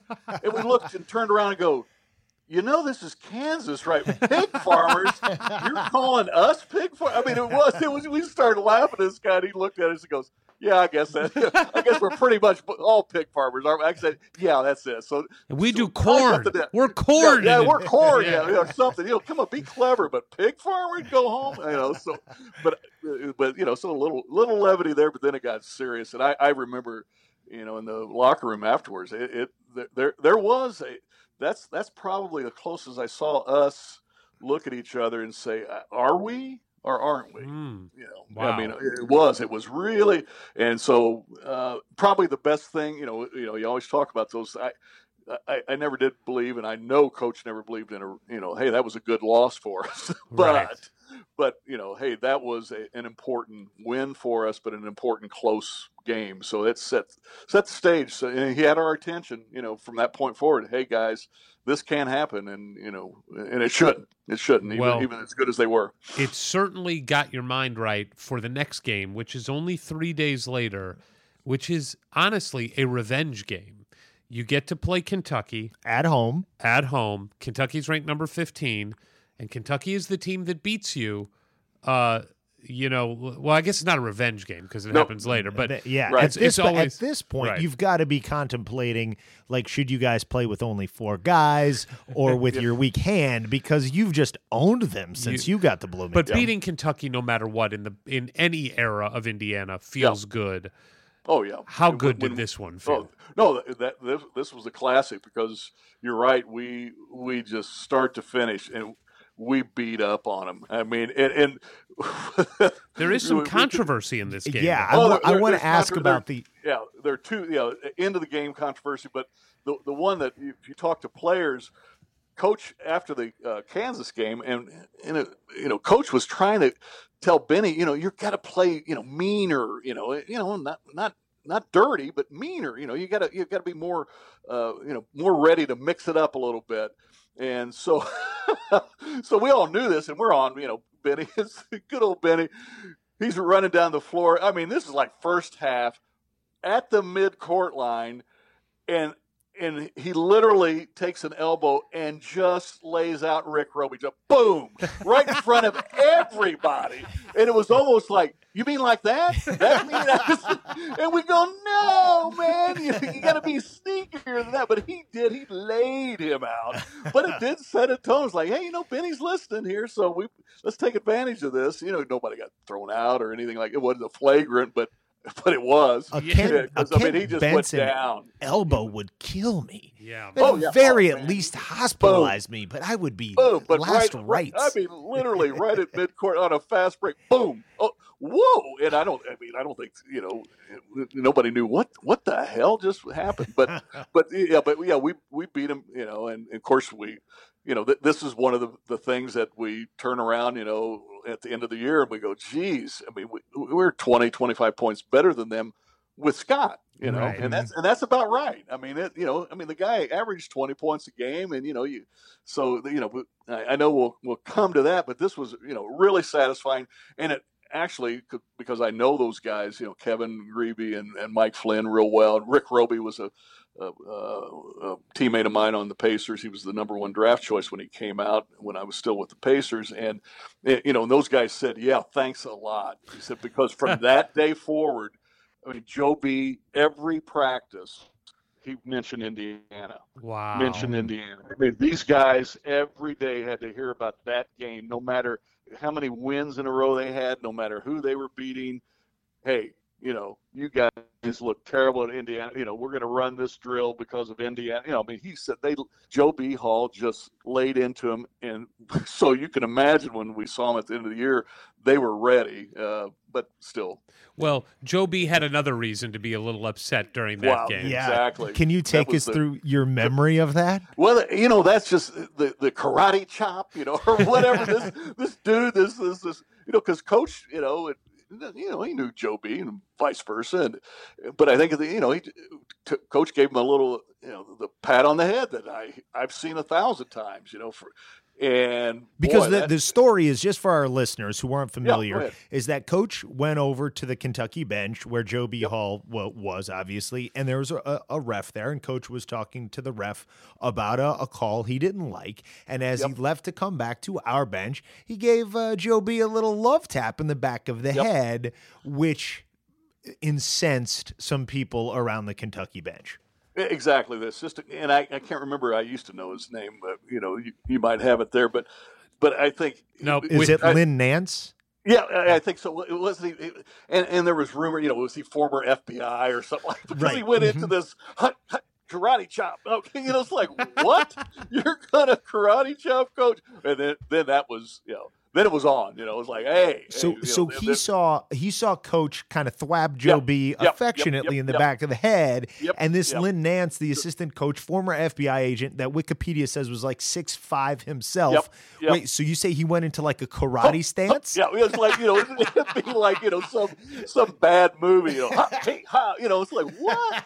What are you doing? You know, that's, you know, and you know, of course, Coach didn't like that. Our, you know, Coach Knight didn't like that. And then, you know, everybody was watching because you got to remember by that time, and probably, you know, even the year before, but certainly by our senior year, the games, you know, in Assembly Hall weren't officially started, you know, in any of the fans' minds until Coach walked out of the huddle. I mean, out of the locker room, right? You know, and you could hear the buzz, you know, so every time he walked up and down, any place he went, everybody in Assembly Hall was watching. So everybody saw it. You know, everybody saw what was going on. Ooh, you know, so, Greeno, that what you just described, though, about Coach walking out from, you know, the hallway, that is exactly what my memory is of being at those games. But that was after he had won 3 championships. Yeah. This is – are you saying that this – Coach Knight just absolutely mesmerizes me because I'm trying to put myself in the situation of being a fan watching this. The tap that Coach Knight gives to Joe B on the back of the head is something that in my mind you see from like an older gentleman doing it to a young pup. Absolutely. But Coach Knight was like 35 years old here and hadn't accomplished anything yet. But he had this confidence about him. The way he carried himself allowed him to be that even when he had no right to be that yet. Yeah. But I'm telling you, a coach at 35 was like a 50-year-old in not, you know, not in spirit, right? in gravitas. Because he hung around Pete Newell. He hung around Claire B. You know, these people that Joe Lapchick, you know, these are legendary coaches. Henry Iba. All these people that really none of us really, even we didn't know necessarily until later how important those guys were early on, plus how much they mentored him. And he loved being with older basketball coaches. Right. That was, you know, he didn't really, I'm not going to hang out with, you know, somebody my own age. I'm not going to learn anything. These are the guys I want to hang out with. Hey, how'd you do this? Tell me about that. I mean, Henry Iba helped with the motion offense and you know, and Pete Newell was a great big man coach. And of course, Pete coached California, the national championship. I think I want to say the year before Coach Knight's Ohio State team won in 60, I think California won in 59, and that was Pete Newell. And Pete was always present at our practices, and that was another thing that we had, you know, back in those days. You know, hey, the best technology we had were just little tape recorders, right? That Coach would call Red Auerbach and say, hey, can you give the guys a pep talk or tell them, you know, I want you to talk to the kids. And we would come in, you know, after practice, and in the center of our dressing room, Coach said, "I want you to listen to something," and he'd start this little kind of miniature recorder, and it was Red Auerbach. Hey guys, we're all staring at this you know this guy's voice, you know, and we're listening intently, but we got the best of the best to talk to us. You know, Havlicek, Auerbach, you know, Pete Newell. These guys were talking about us and telling us and making sure, hey, are you sure you're playing as well as you can? Are you sure you're getting everything out of this? Because our senior year, my senior year, I should say 75, I think everyone of Coach's buddies knew this could be special. you know, this could really be special. So, you know, don't blow it. And they were trying to, everything they could to help us stay focused on, you know, a big task. So it was really neat. Just to stay on that for one moment, because I think it does just speak to how special Coach Knight is as just an energy force. It's one thing to be somebody who wants to learn from older coaches and just feel more comfortable with that. And I feel like that's one thing to want that. It's another thing for those coaches to want you to be around them. And yeah. Coach has something special about him that just lets other people know, take this dude seriously. Oh, like, because no, why would Red Auerbach want to allow this young kid in that he's got no familial ties with or anything? Why would Henry Iba? There was something special about Coach Knight that I just think is the stuff that separates him from everyone, that allowed him into that world that very few people get to be in. Yeah, and I think that I do think they respected his intelligence, his approach to the game, you know, and you know, he. What people often forget, that these guys were pretty fascinated with his overall knowledge of everything. I mean, like we talked about, you know, the books he read, you know, his interest in history, all of those things. I think, you know, they just couldn't believe this guy is not just a basketball coach, but man, a really intelligent guy that you know, if we tell him this is how we did things, he listens and implements that and takes our word for it. That was the other thing, too. You know, hey, if I heard it from Henry Iba, I'm going to take your word for it because I respect you that much. And he respected, you know, his elders. He did. Sure. And, you know, and he didn't, you know, I'm not going to get into psychology. I don't think that, I mean, he did not have a father figure, you know, in his life. You know, his dad, Pat, passed away early on. So, but you know, there may have been some of that, but it was certainly respectful, and he went after, if somebody had something that was of value that he wanted to learn, he was respectful and asking for that information and returning it. He would return the favor by being loyal to that person. I mean, really loyal. And fiercely most loyal person. Fierce. Yeah, absolutely. Well, and you know, in terms of him being able to connect with older coaches and learn from them, he was pretty good maybe at identifying guys who were going to be good coaches who had played under him. And there was a guy hanging around your locker room on the bench that year named Coach Mike Krzyzewski. Yep. What was it like having him around? Did you have any idea what that was going to be about? No, you know, it's like, you know, that year, okay, we got Coach K hanging around us as a grad assistant, and Larry Bird could have been on the team, but no you know, I mean, nothing special going on there, right? And I mean, embarrassment of riches. Yes, just think about that.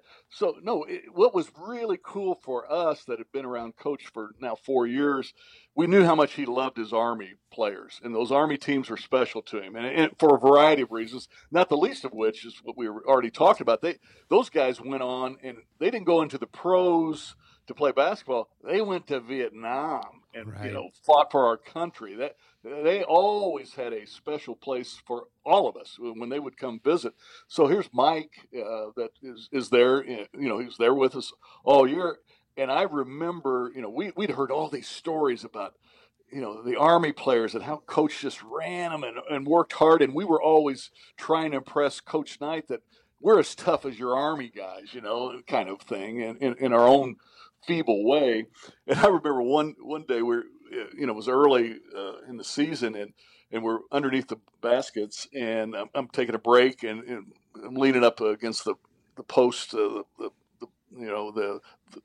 don't know, whether the padding, the stanchion, just sitting there, you know, taking a breather, and there's talking to Mike, and he's going, "God, you guys work so hard."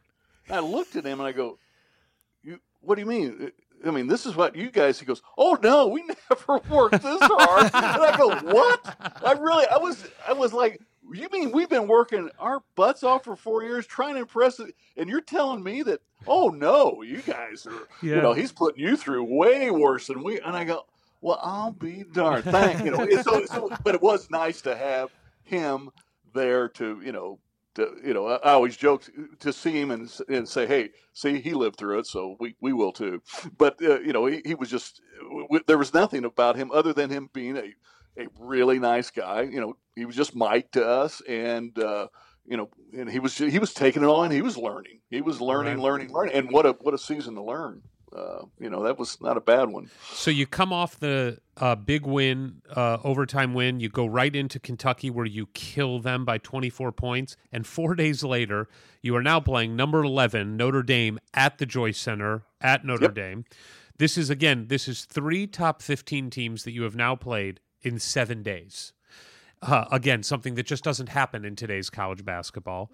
Right. And one thing that I think, I'm just going to guess this about Coach Knight, no knowledge of this, but Coach Knight strikes me as the kind of guy who loves beating the people that he hates, like an Adolph Rupp. Yep. But loves beating his friends maybe even a little bit more. Oh, and sweet. He's playing Digger Phelps, who is a friend of Coach Knight's. I don't know how close they were then, but they became friends. Oh, yeah. No, and you wax Notre Dame by 10. Yeah. You Tough have game. To, at this point, be thinking, okay, we are really good. No, that was a big, big game for us. Because remember, the year before, the only home game that I was home loss I was a part of in my 3 years, and then of course that went into 4 years, was Notre Dame. Wow. On our home court the year before, John Shoemate, Gary Brokow, and you know, and of course they had Adrian Dantley at that time, and so we went up there with, you know, hey, this is tough. And we had played up there my sophomore year, and not easy place to play, and it was coach's friend, all of those things. And that was a scary one, you know, because we knew that had, you know, everything written on it that, you know, this is going to be very difficult. We're going to have to really play well, and we did.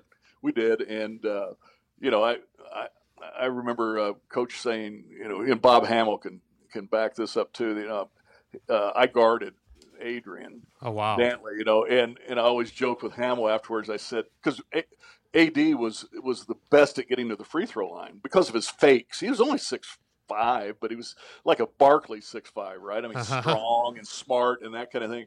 And Hamill and I always would joke, and to this day, I said, you know, remember, you know, I did a really good job on Adrian Dantley because I was so slow that I was still reacting to his first fake, and he was on to his third fake, and I was still there, right? So it's like, AD was like, what? What are you doing, boy? You know, what the hell are you doing? You know, you're still here. And I go, well, you know, not real quick. And so we laugh, you know, but, you know, like Hamill said, I don't care what it was. You know, we won that game and got out of there. And then you got out of there, and you're on a nice little run. Well, and at this point, you're ranked number one in the country, right? Getting close. Not yet. Close. Yeah, okay. They don't get ranked number one until into the Big Ten season. You could beat all three of those teams, and you're still not number one.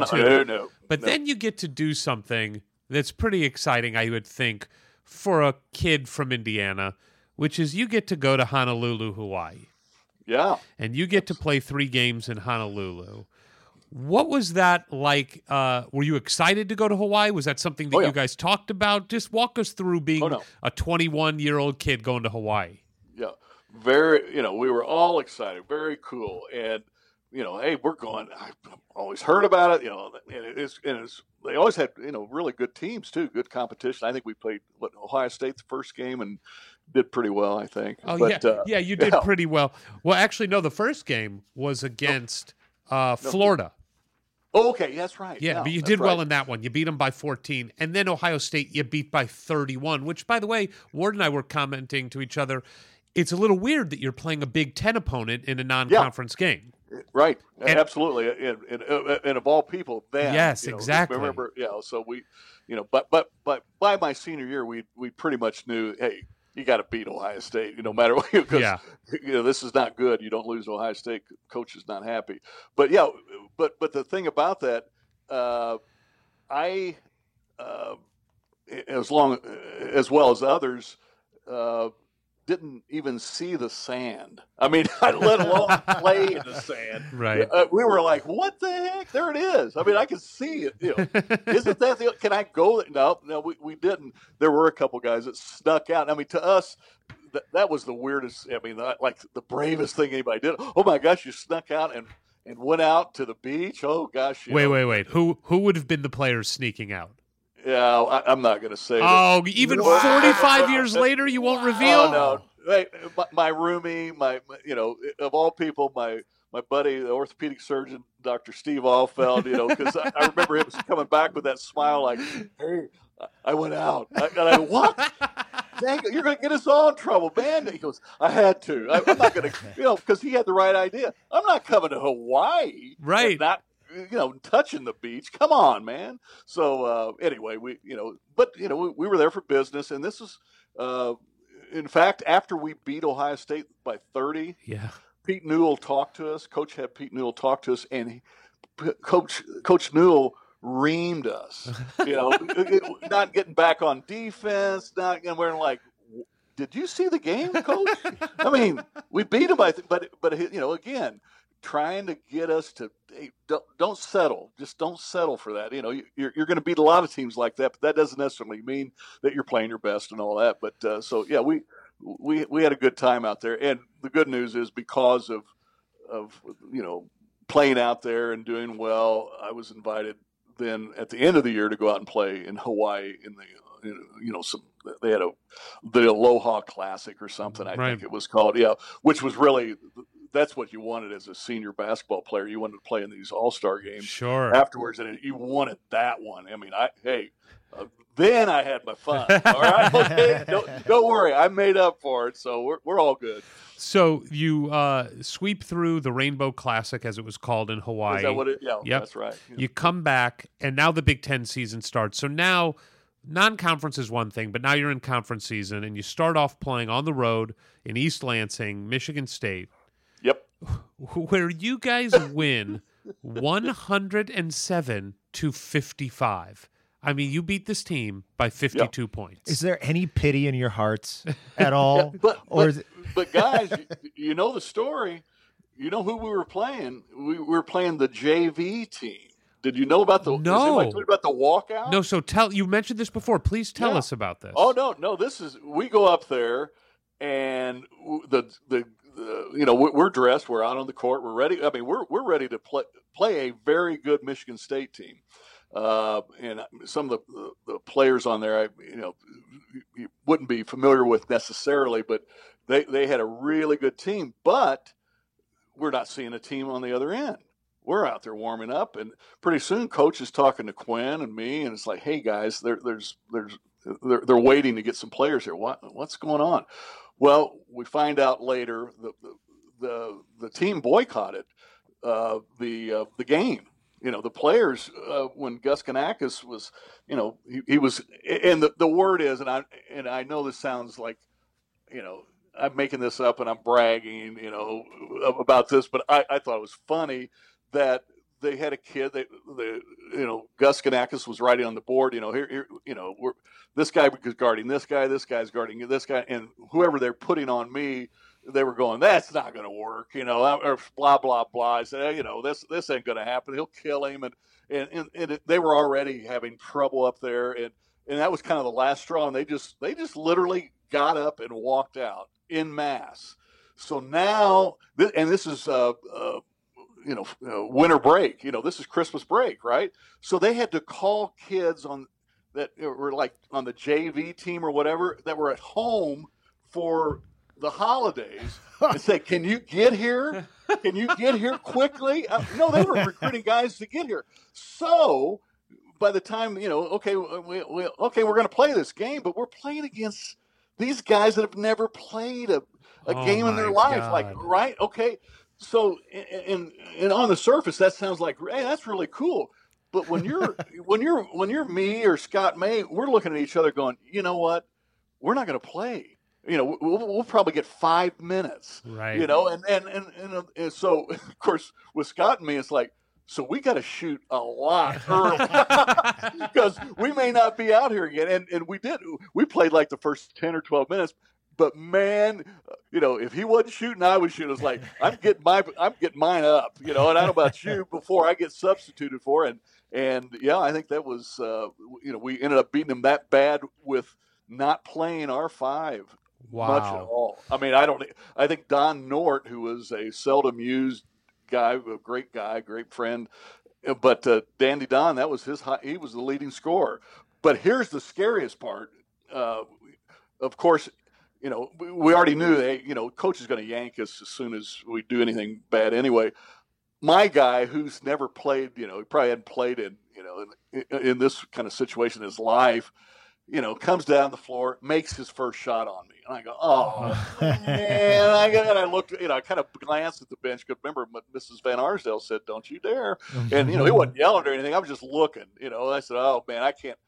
Son of a gun comes down and drills another one in my face. Oh. You know, I mean, and I'm going, I am definitely shooting the next time I get down here because I don't think I'm going to be out here very long. And sure enough, it, you know, like I said, about, I don't know, maybe played 10, 12 minutes, something like that. But that was terrible. That was a terrible thing. But it was a Saturday afternoon.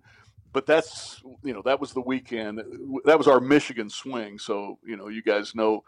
You know, we were talking about when we got to be number one. This is the weekend. Yep. Yeah, because you go over to Michigan next, and they are ranked. They're 17th. Yep. And you know, and Michigan obviously is a team that plays into the history, especially the next season. So what were those mid-'70s Michigan teams like, and how did you guys match up with them? Oh, you know, really, really good. And of course, the year before we, you know, tied them for the championship and got beaten in the playoff. And all that year they had, you know, a couple of years they had Campy, Campanella, Russell. Campy was a great player, and didn't play defense worth a lick, and so he and I guarded each other. And if you look, check out the box scores from those games. We were scoring on each other like, hey, go ahead, I'm not going to foul you because I am not getting out of this game because you're so easy to play against. And in Bloomington, I had my, my junior year, I had my career high against Campy. Where you scored 37, right? Yeah, right, yeah, because it was Campy. He ain't going to foul me, and he's not going to get close to me. And it's like, hey, so but Michigan was always, you know, always really good, and especially at home. So, you know, that was a tough one. But I remember distinctly when North Carolina State lost because, you know, we were buddies with Monty, Tao, and David Thompson. You know, David and Quinn were close, and we had been down there in the fall, you know, on the tour against the Russians, so we got to know them real well. So we followed them. We knew they should have been ranked number one, but they lost. And we said, oh, my gosh, but we got to beat Michigan now. I mean, we knew we were that close to being – we knew we were going to be number one, but we had to beat Michigan. And you know, when you have to – I mean, not that it made much difference, but I think it did. It just kind of – it tightens you up a little bit. We can't blow this. And I think we – I don't know how it turned out, but I think it was probably a typical good game, but – I don't think they were ever going to beat us, but that's when we, you know, were able to be voted number one from that point forward. You beat them by 14. You then play Iowa at home. I want to know, going back home with the number one ranking next to your name. What? Yeah, it's the first time that this has happened under Bob Knight, and you're literally and figuratively big men on campus. Like, what's it like going to class right now? Is there just a palpable buzz of people like, hey, we're number one when you're walking by them going through the Arboretum?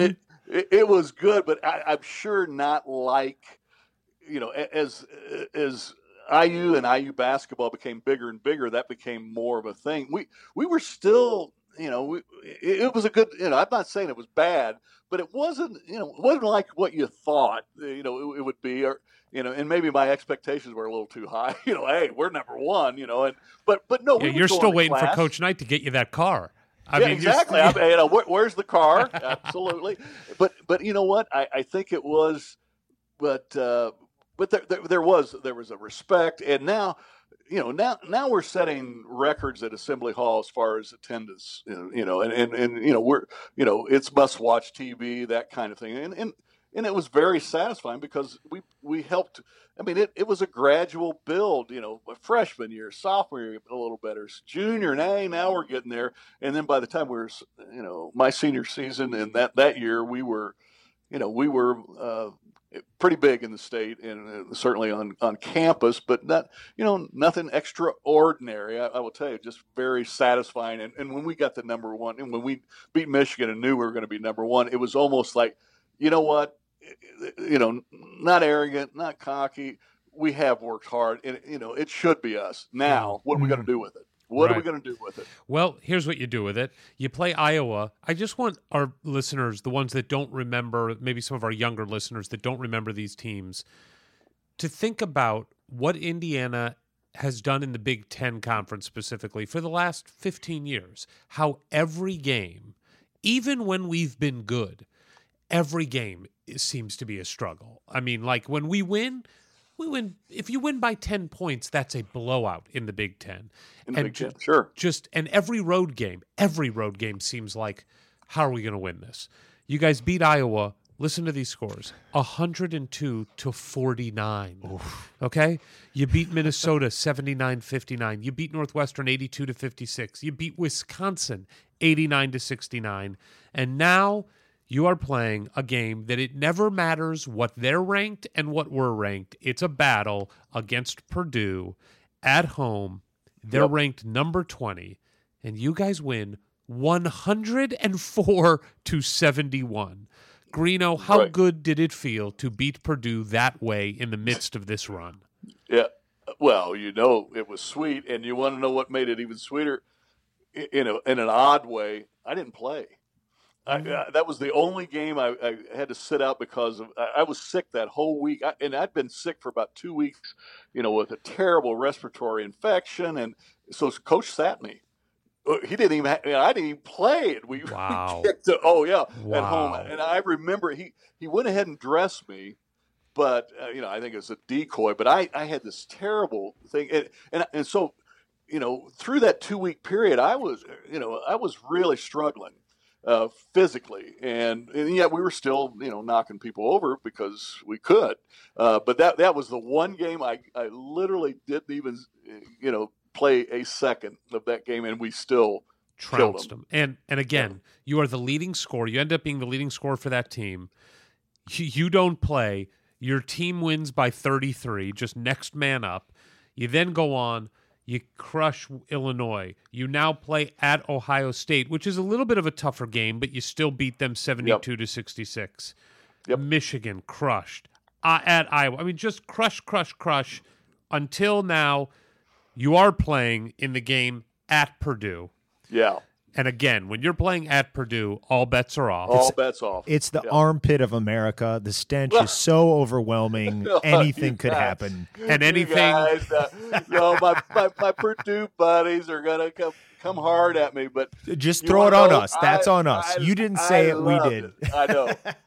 And I loved playing in Mackey. There's nothing better than being hated at that level. I mean, hated, you know, and just the cheering, the booing, oh man, this is beautiful. This is great. But you're right.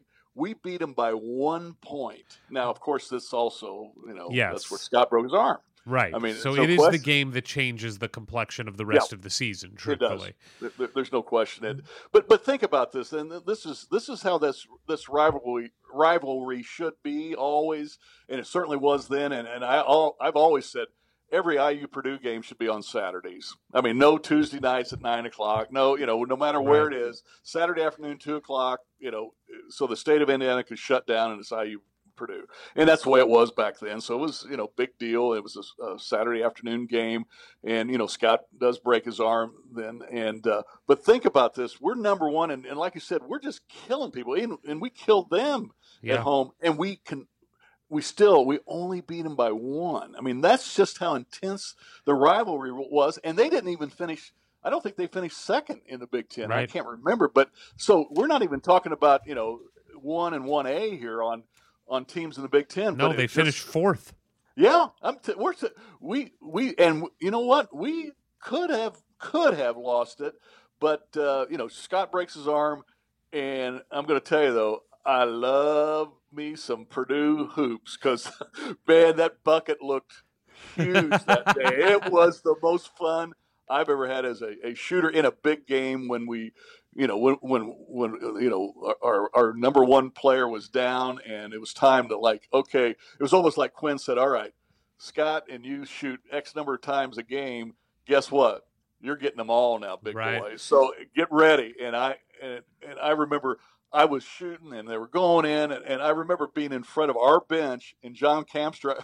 You know, I got the ball in my hand, and we're running the offense, and he just goes, shoot it.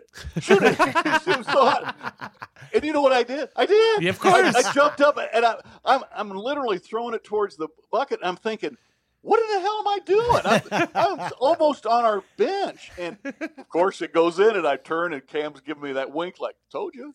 You know, hey, man, when you're hot, you got to, you know, that's a, you know, throw it up there. It's going to go in. So it was fun. And then we get the bad news. We didn't get the, you know, news until the end of the game in the locker room. And what walk us through that. What did it do to you and the team when you heard that? Horrible. It was just – It was,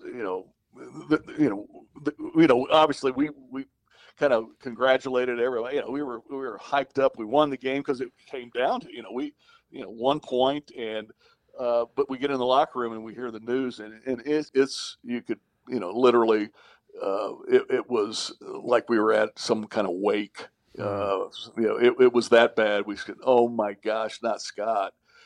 Broken arm. What does that even mean? And we took off, and then we hopped the bus. We had to play in Champaign, I think.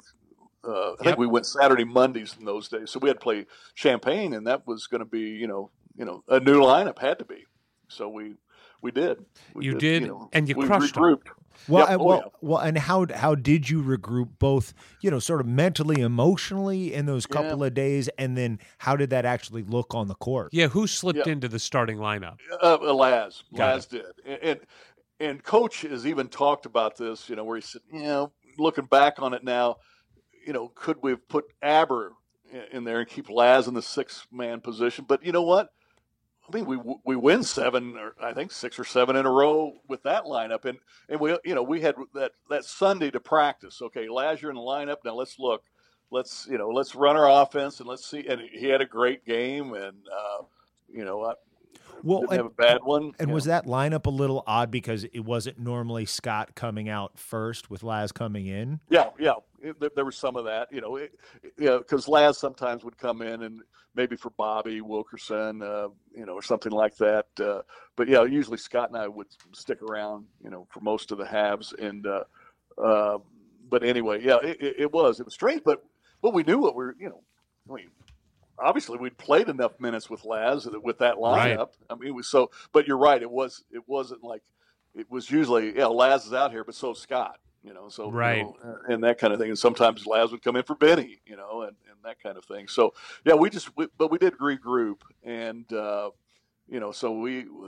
But it was just you're trying to replace 20 points per game, and that's that's tough. Very against better competition. Yeah. So you finish out the Big Ten season, beating Ohio State at home in a somewhat tight game. You beat them by 8. You then beat Michigan State with their real team by 15. You finish the Big Ten season by beating teams. You're 18-0 in the Big Ten, and you finish the season by beating Big Ten teams by the average margin of victory of over 22 points a game. I mean, it is just unheard of. It is a remarkable feat. You win the Big Ten championship. Scott is hurt at this point. Yep. Do you? You've won the Big Ten 2 times in a row. This is now the 3rd time. Right. The year before was the co-Big Ten championship, and obviously we know how that played out. But do you feel a sense of accomplishment here, Greeno, or are you guys so focused on no, work's not done yet? Oh no, we still appreciate it. That was. That was the goal again. Right. You said earlier that Coach loved that, and we grew to love that, the Big Ten championship. And in fact, that 1-point win at Purdue clinched it for us. So we could have lost the next 3. I think that was the one. So it was we were happy even right then, but we knew we wanted to finish I'd never played on an undefeated team. I think my senior year in high school, we lost one game in the regular season. And, and I just like, no, we're not going to do this tonight at Michigan State. And we did. We jumped them. And that was wonderful. That was a wonderful feeling. And that got to speak to the crowd, and we basically were like, get ready. We're taking this one on the road. And, we just, There was Scott. I think he got in the game, with a cast on his arm, and it just wasn't meant to be from that standpoint. But we were a proud team, and it's not like we, didn't believe that we could beat anybody. Right. Still, well, you go to the NCAA tournament, where ironically you go to play your first round game at Memorial Coliseum in Kentucky. Bingo. You smoke UTEP by 26. And again, to just make sure everybody understands the context, no one's getting into the NCAA tournament in 1975 if they are not a really good basketball team. Like, you've got to be really good. We're not talking about cupcakes getting into the tournament. You beat UTEP, you beat Oregon State in Dayton by 10, and now you got to face, I'll just say it, these assholes from Kentucky. Yeah. All right? I'll just say it. And what I didn't get for years and years and years, we got to spot them 20, right? We got, Scott's on the bench, so we spot you 20, boys. Exactly. Now, let's go play. And something really interesting happens in this game that Coach has taken responsibility for. He makes a decision to change the defensive matchups here. Yep. And he decides to break up, really, the best guard defensive duo that maybe has ever played college basketball. And he has, if I'm not mistaken, Bobby Wilkerson changed from playing the guard to playing the forward. Yeah, there was that change, and Scott started the game. Yeah, and, no one's ever going to get far with me, with anybody second guessing coach, except himself, except coach, which is what is interesting about this, because he has said he wishes he wouldn't have done that. But I would imagine when that all happened, it's not like you guys were questioning it. You were just going out and playing. No, let's go. Yeah, let's play. And Benny, had a great game. I was coming off an Oregon State game that the bucket looked big. I liked playing in Dayton. I played there as a freshman too, and that weird floor of theirs. And we still, it's interesting. I'll tell you something that I don't know that it's ever been. I don't. I'm sure I've said this maybe a time or two, but those are weird games. You end up losing by two, and and here I am, 66 years old. I was 21 then, so for all these years. But I remember going personally in the first half when we were in the lead, and I don't know how it was, like either we were 4 up or 6 up or something like that, and you've seen these knucklehead plays, before, and I did one. I was going for the kill. In my mind, it was, so I threw it from, one end, and it was like I saw Quinn breaking for it. I thought, we get this layup easy, and we're up 8 or 10. I forget. Well, you throw that, and you go, no, not good. And intercepted, and they score, and, that didn't win or loses the game, but daggone it. You think, why did I do that? Why not just bring it down? You just relive and relive and relive, and it's just one of those things that they played, an excellent game. The referees, let it go. I mean, it was a bloodbath. I mean, it was not, and two, and again, not, this is whiny, sour grapes, but man, they just threw everybody out. They had 3 freshman centers, and they used all 15 fouls on Benny. I mean, it was. And I remember being with one of the referees afterwards. Excuse me, I take it back. I was with a referee, Art Brown, who was a Big Ten referee, and we were flying out to to that All-Star thing in Honolulu, and he sat down with me where he said, "Man, I watched that game, son." He said that was the roughest and worst officiated game I've ever seen. They were out to get you. They were out. He said, I feel so bad for you guys because, I mean, I, I I was getting killed, and we just beat up and elbowed and all this kind of stuff. So anyway, you know, then it became what it was. I mean, and until really the last few years, I never, because I was on Quinn and Tom and I forget, Jimmy Cruz, myself, Laz. I think we were on a panel discussion a couple years ago, and it was, you know, the 75-76 kind of the two years, right, of that, you know, team. And Quinn, you know, he said, hey, what's the best team? What was the best team? And Quinn said, you know, and hey, 75. He said, there's no question about it. And, you know, and I'd always tell those guys, I said, you know, that's nice. But, you know, Quinn did BS around. It's like, I'm not being nice. I'm just being honest. He said, I think that was the team because of what you said, you know, margin of victory and the whole deal. Well, and Greeno, because of you and Laz. Yeah, that's a big deal.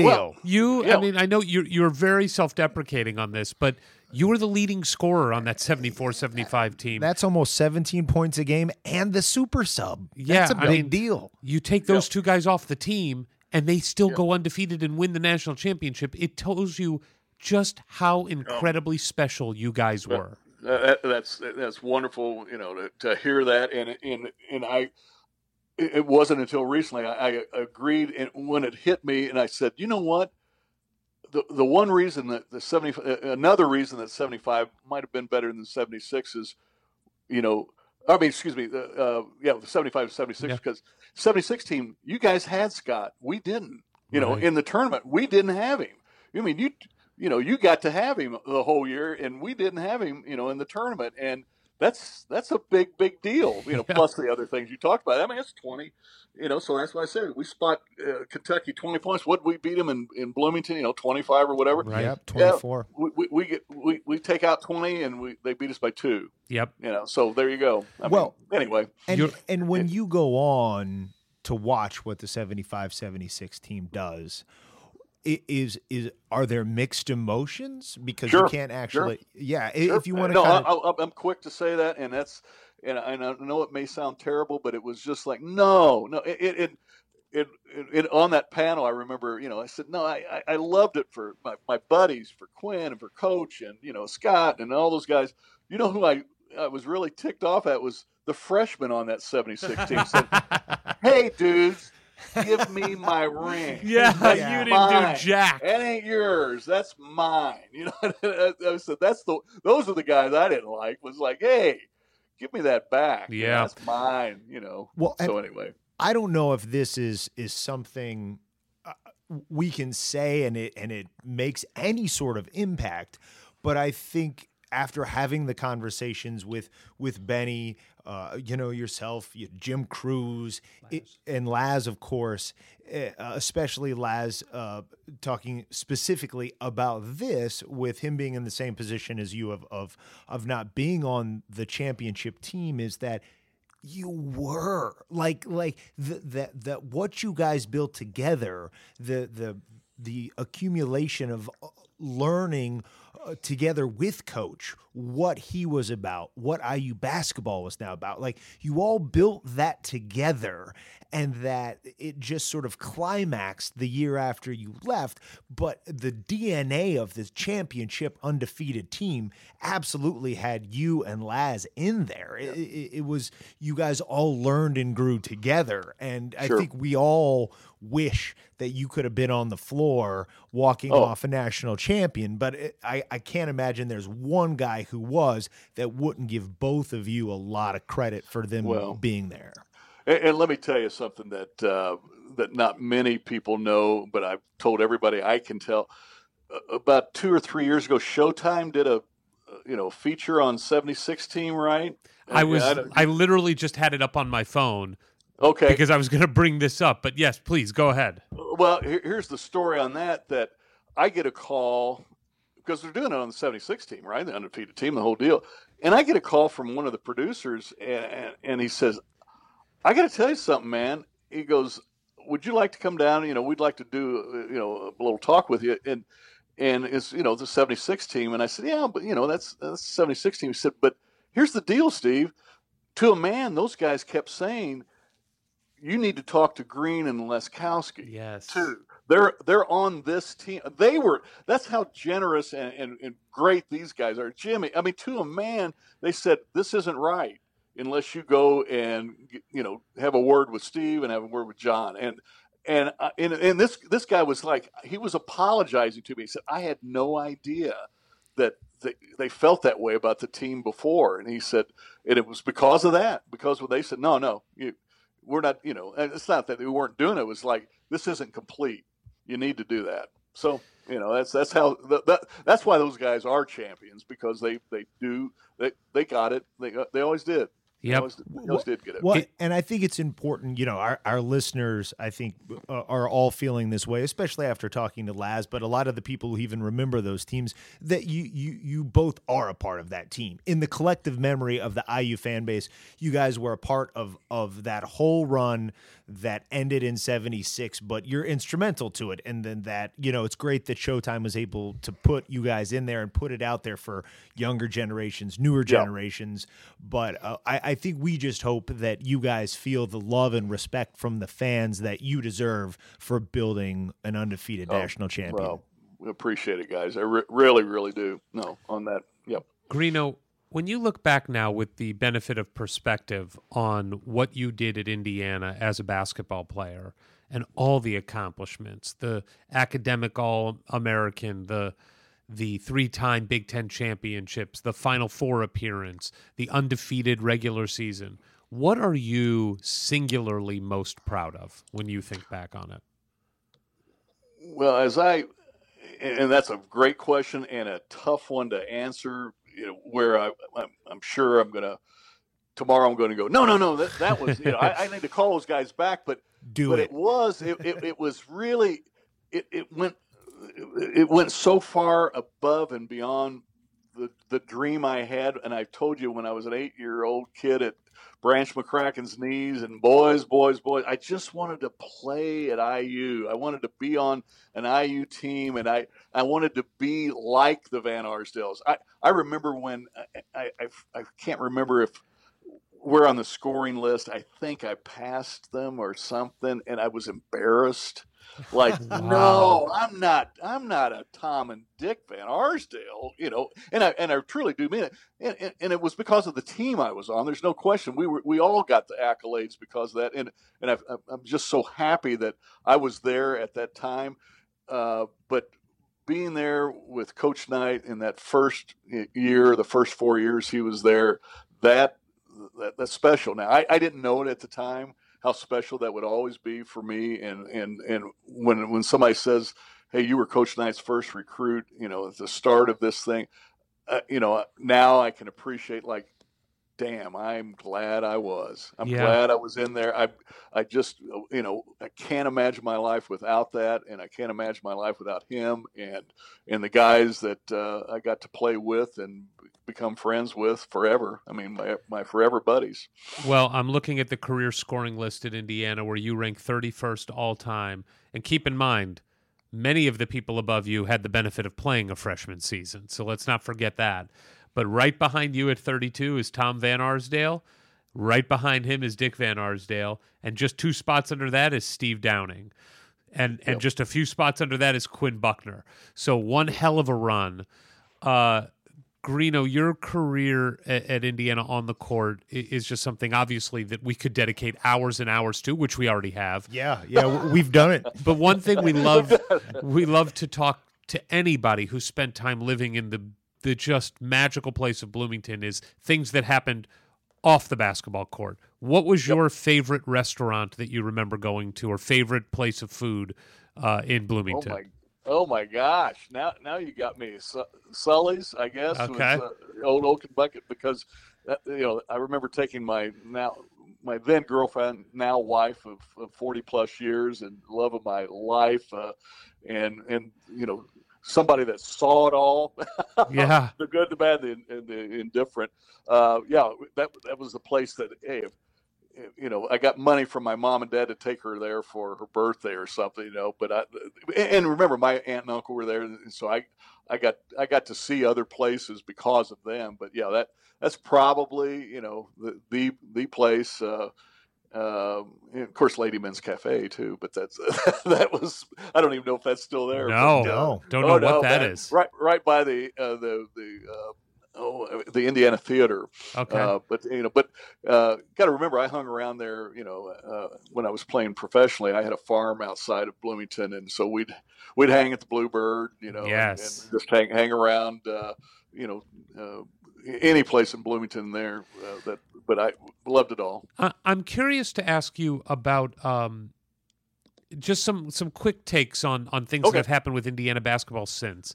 Yep. When Coach Knight was fired and that all went down in 2000, it clearly created this just giant gulf between kind of the new Indiana and the old Indiana that was really a shame, that truthfully is a break that is a wound that is still trying to be healed. Yeah. What was it like? You were his first recruit. You were a Coach Knight guy. Did you feel a break with Indiana when that all happened? Absolutely. And it brings up, I told you how much my dad and Coach Knight, they literally loved each other. And,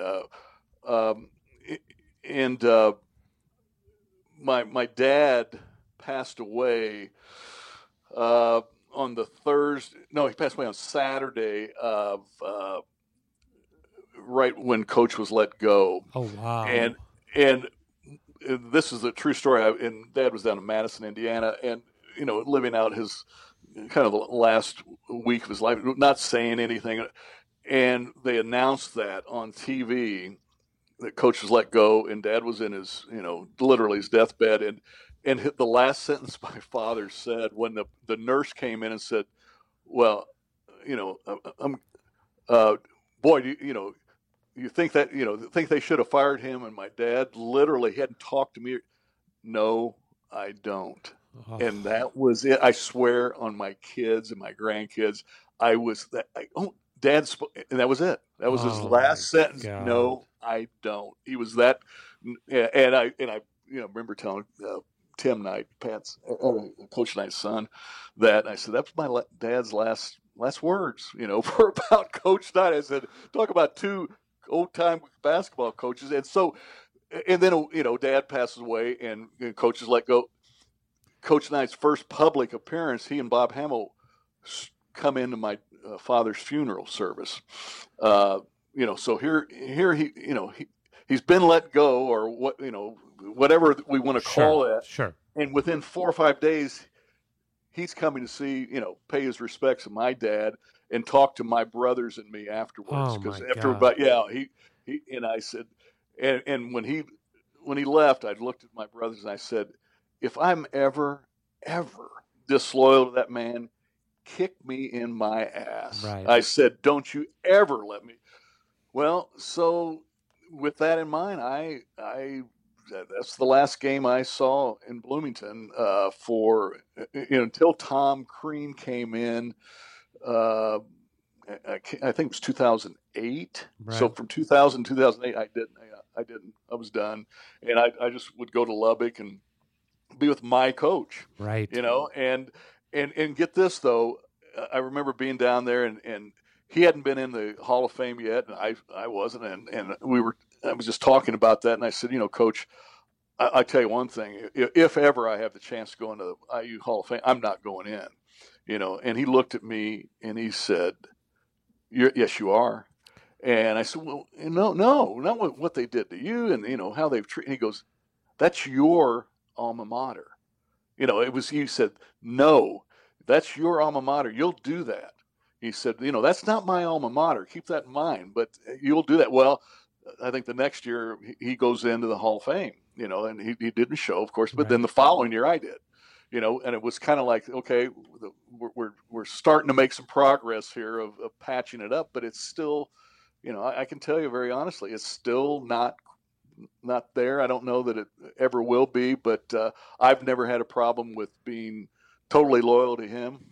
From that standpoint, I have, because, first with Tom Crean and now certainly with Archie, we've been invited back and feel a part of that history there, but it's different. It is, man. I can't, you know, I'm not lying to you. That, no, I get it. It is. It is. Well, and I love, you know, I love Indiana. I mean, I love IU. I look what it's done for me, and that's where I've always wanted to play, and I got to play there. I'm not disrespectful. It's more just being loyal to that man, and I still can love my university. But, yes, but you know what? This is it's. Look, we wouldn't be doing this podcast if we were just talking about a game called basketball. It is Indiana and the relationships that you make and what it means to each individual person who has their own story with Indiana is your own, and it's important. My story of Indiana is my relationship with my dad and mom. An older sister went to Indiana, younger brother went to Indiana. It's my relationship with this guy that I'm looking across my desk from right now, Ward. We're friends because of Indiana. Absolutely. And for you, right. I mean, you just told us that Coach Knight and Indiana and basketball, it's all tied together in this complicated emotional stew of just your life story. And so I get it. It's it's why I hate whenever I have a conversation with somebody who does not get it, and they go, "Well, it's just a game." Well, no. It's not just a game. It's so much more. Well, and this is one thing where we are at now, where Coach Knight actually has moved back to Bloomington. Yeah, he went to an Indiana basketball game. And I think baseball. I'm sorry, baseball. I'm sorry, I misspoke. No. And there's the hope that maybe that it will be a basketball game before too long, and that it's something that this great fracture in the fan base that occurred almost 20 years ago, and we're all looking around at each other, and Coach Knight is back there, and we're doing this podcast with guys from all the different eras, and everybody just loved their time in Bloomington so much, even though some had tragedy and heartache and injury and disappointment. But there's this love that connects us all through the many, many decades, and that all the people responsible for what went wrong in 2000 and even in the late 90s building up to that, they're all gone. And we're we're all still here. And we all still love each other and the university and the experiences we had there. And Coach Knight. And Coach Knight, you know, and for us, you know, who grew up with parents and grandparents revering him.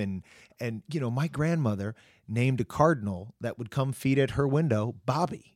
You know, you know what I mean? As a small child, there's Bobby the Cardinal. There's Bobby, absolutely. Named after her coach. And that I guess I certainly am always optimistic that we can all come back together as a big, big, happy family. And I mean, do you watch the games these days? No. I tell you what, I the people, you know, around the university, around the athletic program, you know, Fred Glass and Scott Dolson, been wonderful to me. J.D. Campbell, you know, Archie, and before him, you know, Tom, you know, Tom Crean for a while was okay, but Archie, but then with Archie, you know, I was down there. I took my grandkids down to Hoosier Hysteria, and we went in the locker room. And did you sign the wall? Yeah, I signed the wall. Yes. You know, right above Romeo, you know. Nice. Down, hopefully down home, bigger. Hopefully a little bigger. I tried to get the S and G in there. Hey, so you'll know who it is. But you know, got to hang out and just I can't have to shout out to Katie Bates who just a year ago I called down and I said you know. I hadn't been there with my grandkids, you know, and it's interesting what you'll do for your grandkids you didn't do for your kids, you know. So I'm sure my kids are going, yeah, man, where was our trip? But but I just called down and I said, hey, I asked Scott at Dolson. I said, hey, man, you know, I'm going to be down there. Is it okay if I just want my grandkids to just see Assembly Hall? You know, can I get on the floor? And my wife and I got down there with you know my three grandkids and my daughter and son-in-law, and we were met by Katie Bates. You know that Scott had told her, said, you know, to meet me, and Katie says, "Hey, let's go. I'm giving you a tour." And I go, "Oh, that's nice. You didn't have to do it." I said, "Oh no, we're doing this." And then toured and went in the locker rooms, did everything, saw J.D. Campbell on the assembly hall floor. J.D. says, let's get some basketballs. Let's shoot. Oh. So I got to shoot on the floor with my grandkids, get pictures and all that. And then, somebody said, hey, by the way, Archie's waiting for you guys up there. So we went up and chatted with Archie and, had a blast. My kids and grandkids still talk about it. Couldn't be nicer. And, I wish nothing but the best for Archie and the whole team, and the whole IU family going forward. That being said, I'm proud to be an IU player that played for Coach Knight. There's no question about it. Absolutely. No question. What is your take on Archie as a basketball coach? Well, I think this is an important year for him, not because they're, the Boo Birds are out and, hey, you only get 3 years to build a program. But I think it's important. And I think from his standpoint too, it's like, I've got to establish my footprint here, and I've got some good kids. I think last year was a tough one. You had a unique talent in Romeo, and sometimes that works out. Sometimes it doesn't. I think there's a better mix now. And I'd like to see, them have a couple of really good years where he's building his team like our teams were, building, yes. What is his signature? Building teams. And I'm telling you right now, I'd love to, and I've had this conversation. I want a mix of Indiana guys in there. I'm sorry, I do. I want that. I want Purdue to have the same thing. I want that. We used to face off against each other and we'd look across and go, yeah, you're from Greenwood, you're from Peru, yeah, I'm from Silver Creek, and we're all Indiana towns, and we had others, obviously Quinn, Scott, they were from other states, but, we had that sense of this is important in this state, and I want enough of those guys, and I would love to see, not ones and done so much. I want to see the juniors and seniors that have, put the time in and get better and better, and that's why I'm hopeful. I'm not really answering your question because I think it's a tough one to answer. That sure. What is Archie going to be able to do? Because do I think he's got a keen basketball mind? Absolutely. Hey, he. When I look at him, I say, you know what? My dad was a coach. Your dad was a high school basketball coach. You're a hooper, man. I mean, that's what you played it and you coached it and your dad coached it. So I know he loves the game of basketball. We just got to get.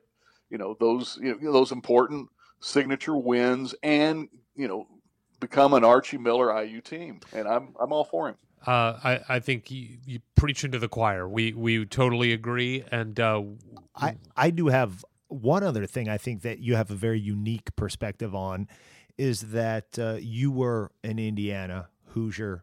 You were a star. You came back and you played for the Pacers. And now you got Vic doing that.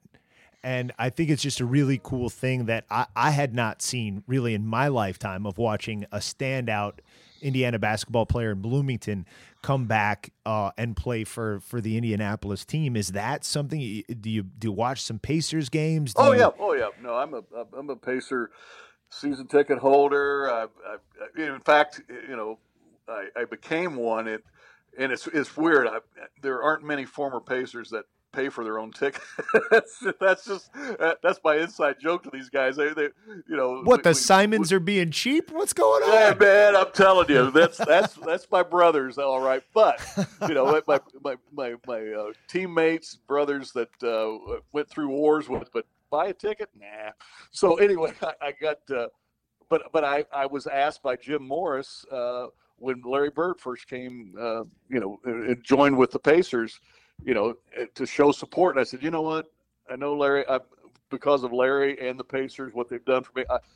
I'm in. So that started me, going to Pacer games again. And Darnell Hillman, a teammate of mine, gets us back there to do some events and things like that. So, no, I'm proud to have been a Pacer. I get to see Slicko all the time, and that's another family of mine. But it's Indiana basketball too. To me, and my buddy Jeremiah Johnson, who I grew up with in Peru, he does the games with your buddy Quinn Buckner. Yep, absolutely, no question. No, the Pacers are, And, you know, the first I remember seeing the Pacers play out at the old Coliseum when I was an eighth grader. And before Slick was even the coach, it was Larry Staverman. And, but Neto was a good friend and all the guys that played then. And what I like about the Pacers, the original Pacers, once I signed with the Pacers, you know, like in 75 or 76, they would come back around and basically say, now you're part, once you've signed here, once you've played here, you're part of our family. And they've treated me like that ever since. You're a Pacer,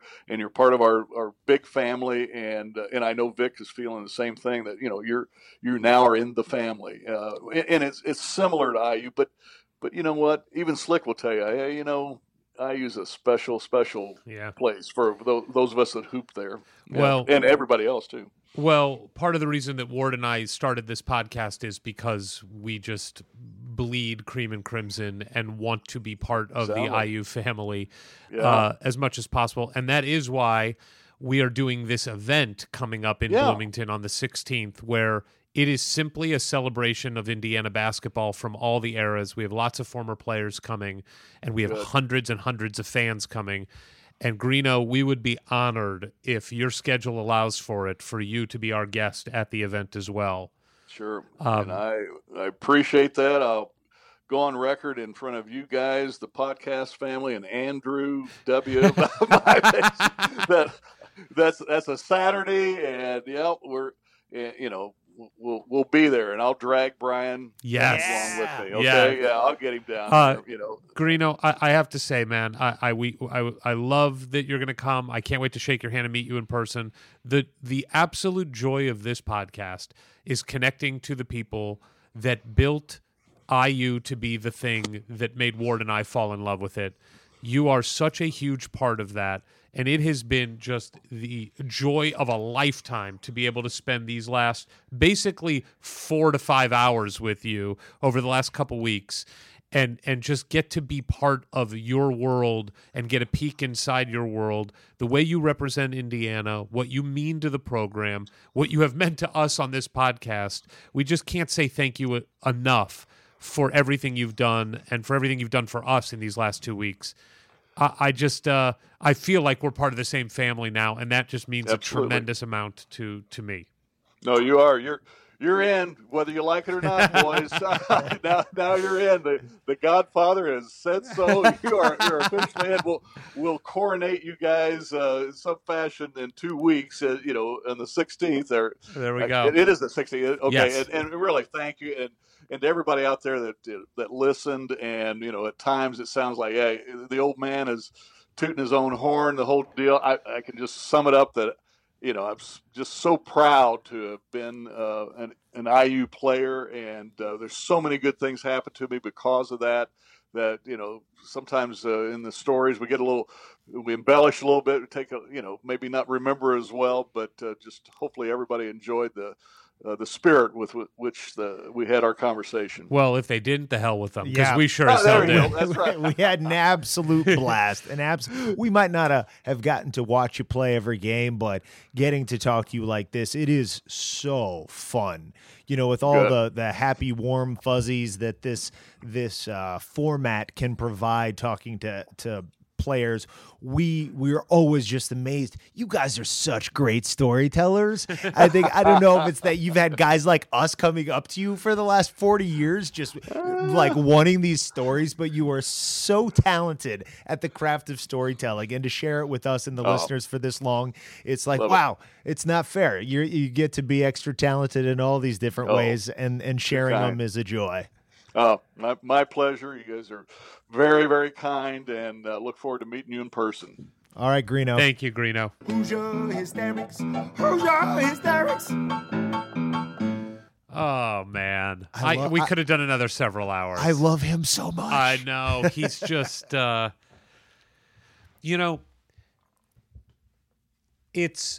it's why on some level watching the teams of the last many years are so frustrating, because you just want some of what they had. You just want a little of it. It's rough because we're talking about all-time greatness. I know, but it's not really even about the wins to me. it's about, I mean, of course it is about winning on some level, mm-hmm. but the way he talks about the team, the way he talks about like the team getting together and going to Coach Knight and going, this recruit is not for us, and Knight sending him away before he even met him.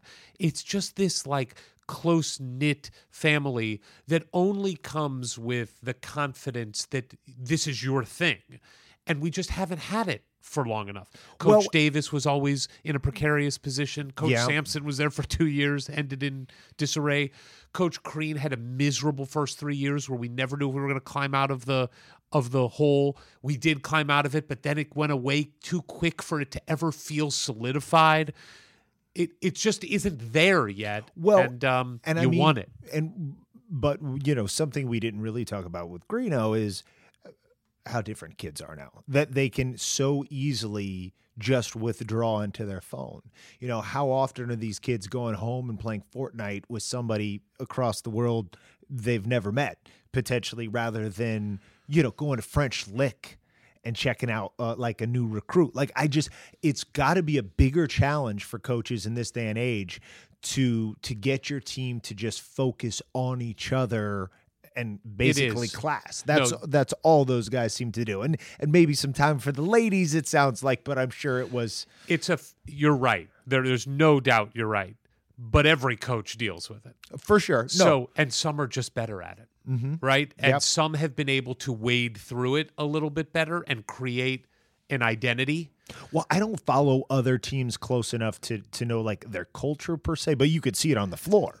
Yeah. When you see Tony Bennett's teams playing as a unit on the floor, it's hard to believe that doesn't somehow translate into the locker room and you know, on weekends during the offseason. And as disgusting as it is, Kentucky's got a culture. Oh, boy. They do. Come on. I hate it. It's a meat market. It's that. Yeah, but those guys. That's not the kind of culture we want. I don't want that. I don't want that. It's like, you know what else is the culture of Kentucky? Horse trading. Yes, but all I'm saying is when you listen to the... We're done with the horse, let's shoot them. Great. When you listen to the players that graduate. They don't graduate. Yeah, but when you listen to the players who go to the NBA talk about Kentucky, they talk about it in incredible terms. Yeah, they did a great job at preparing me for the NBA. Yes. They did a great job at disappointing the fans by once again not getting as far in the tournament as they should have with the talent they had. Yep. Hey, can I tell you, I was just struck with some anxiety about our homecoming event. Why is that? There is going to be so many great players there that we've had such a great time talking to for hours that not only like we're like, how much time am I going to get to actually spend talking to Steve Green at the Bluebird? None. It's going to be like a moment or two because I'm also dying to meet a bunch of our listeners who comment and those who don't. There's going to be people I had no idea they've been listening to every episode. I'm like, I want to get to know you, and why do you have that much time to listen to this podcast? We would have to book the Bluebird for, I think, 2 weeks to properly do it. Here is just a rundown of who we know is coming right now. It's going to be overwhelming. Here's who we know is coming right now. Goodness. A.J. Moye, mm-hmm. George Leach, mm-hmm. Jeff Newton, mm-hmm. Sharon Wilkerson, mm-hmm. Todd Leary, mm-hmm. John Leskowski, mm-hmm. Sage Steele, wow. Derek Elston, jeez. Verdell Jones, Tyra Buss, Tom Coverdale, Colin Hartman, Lance Stemler, and Steve Green. And he says he's bringing Brian Evans, but I'm not going to put him on the confirmed list yet because that's not fair to do to Brian. And I think others are coming too. Not to mention the Peag staff. It's going to be special. It's, you know, it's funny because people have asked me when, like, that live out here in California, and I tell them this is happening. They're like, well, what is the event? And all I've been saying, and I said it to Steve, it is a celebration of Indiana basketball. It is, in my head now, it has just become a way for two things to happen. People that love Indiana the way we love it to be around each other for no other reason but to be around other people who love this thing in the same way. We're all going to geek out about IU basketball. But that's separate and apart from the former players. Like, mm-hmm. it's just we share this bond. It's like Comic-Con. It's just nice to be there, mm-hmm. to be able to be around that. And then number two is to just say thank you to everyone who has done any part of making IU what it is. And I just rattled off 14 people that are going to be there, that if anybody who's going to be at the event wants to do anything that is worthwhile at that event, it's to walk up to any one of these people and say thank you. And introduce yourself. We may intercept you to say thank you to you for listening to this. Yes. And really, look, those amazing guests are not going to show up to Bluebird to hang out with you and me. No. You know what I mean? If anything, we're a deterrent.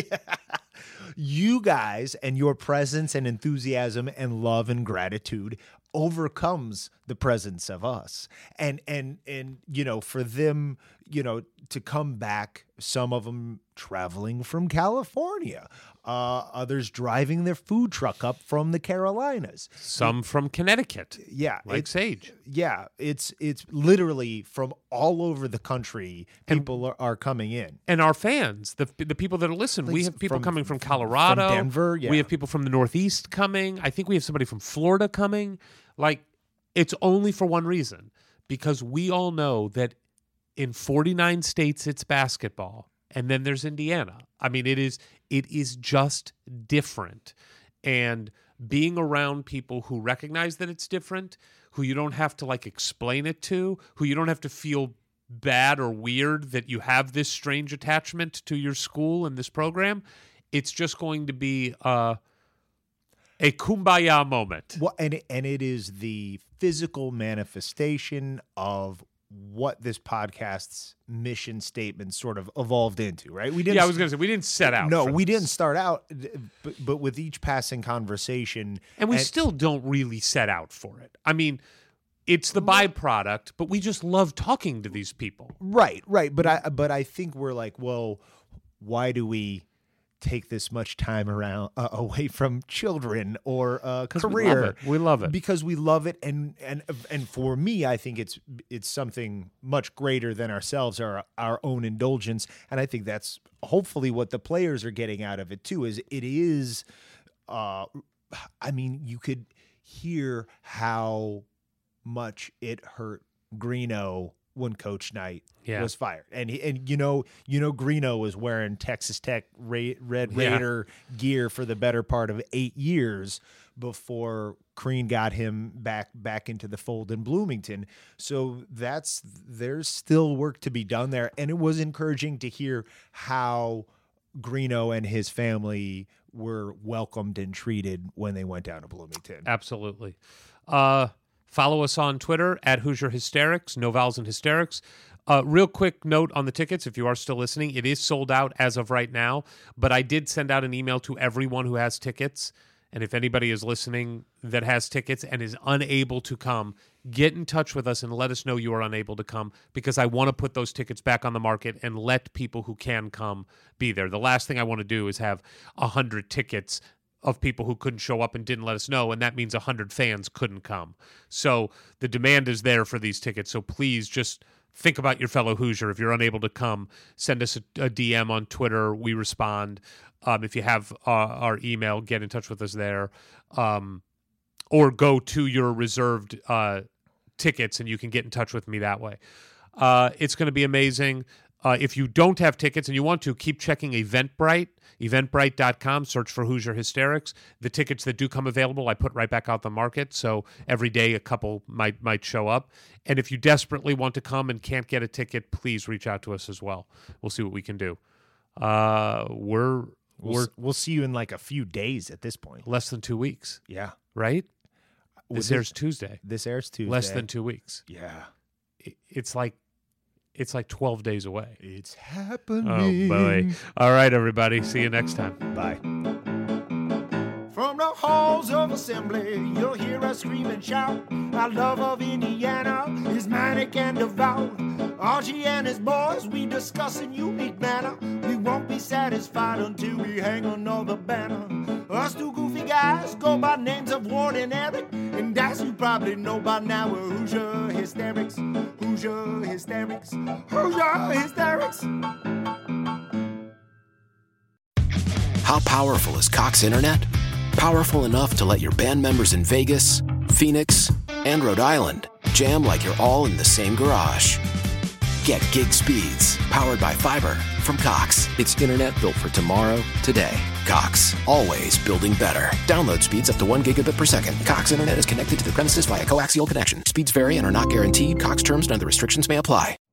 You know how to book flights and hotels. All you're missing is a tool to plan the travel experiences you'll have once you arrive. That's why you need Viator. Book guided tours, activities, excursions, and more in one place to make your trip truly unforgettable. Viator has over 300,000 travel experiences to choose from. Everything from simple tours to extreme adventures and all the niche, interesting stuff in between. So you can plan something that everyone you're traveling with will enjoy. Real traveler reviews give the inside scoop from people who've already been on the experiences you're considering, so you can plan with confidence. Free cancellation helps you plan for the unexpected, and 24/7 customer support means you can travel worry-free. Download the Viator app now and use code Viator10 for 10% off your first booking in the app. Find travel experiences for you. Do more with Viator.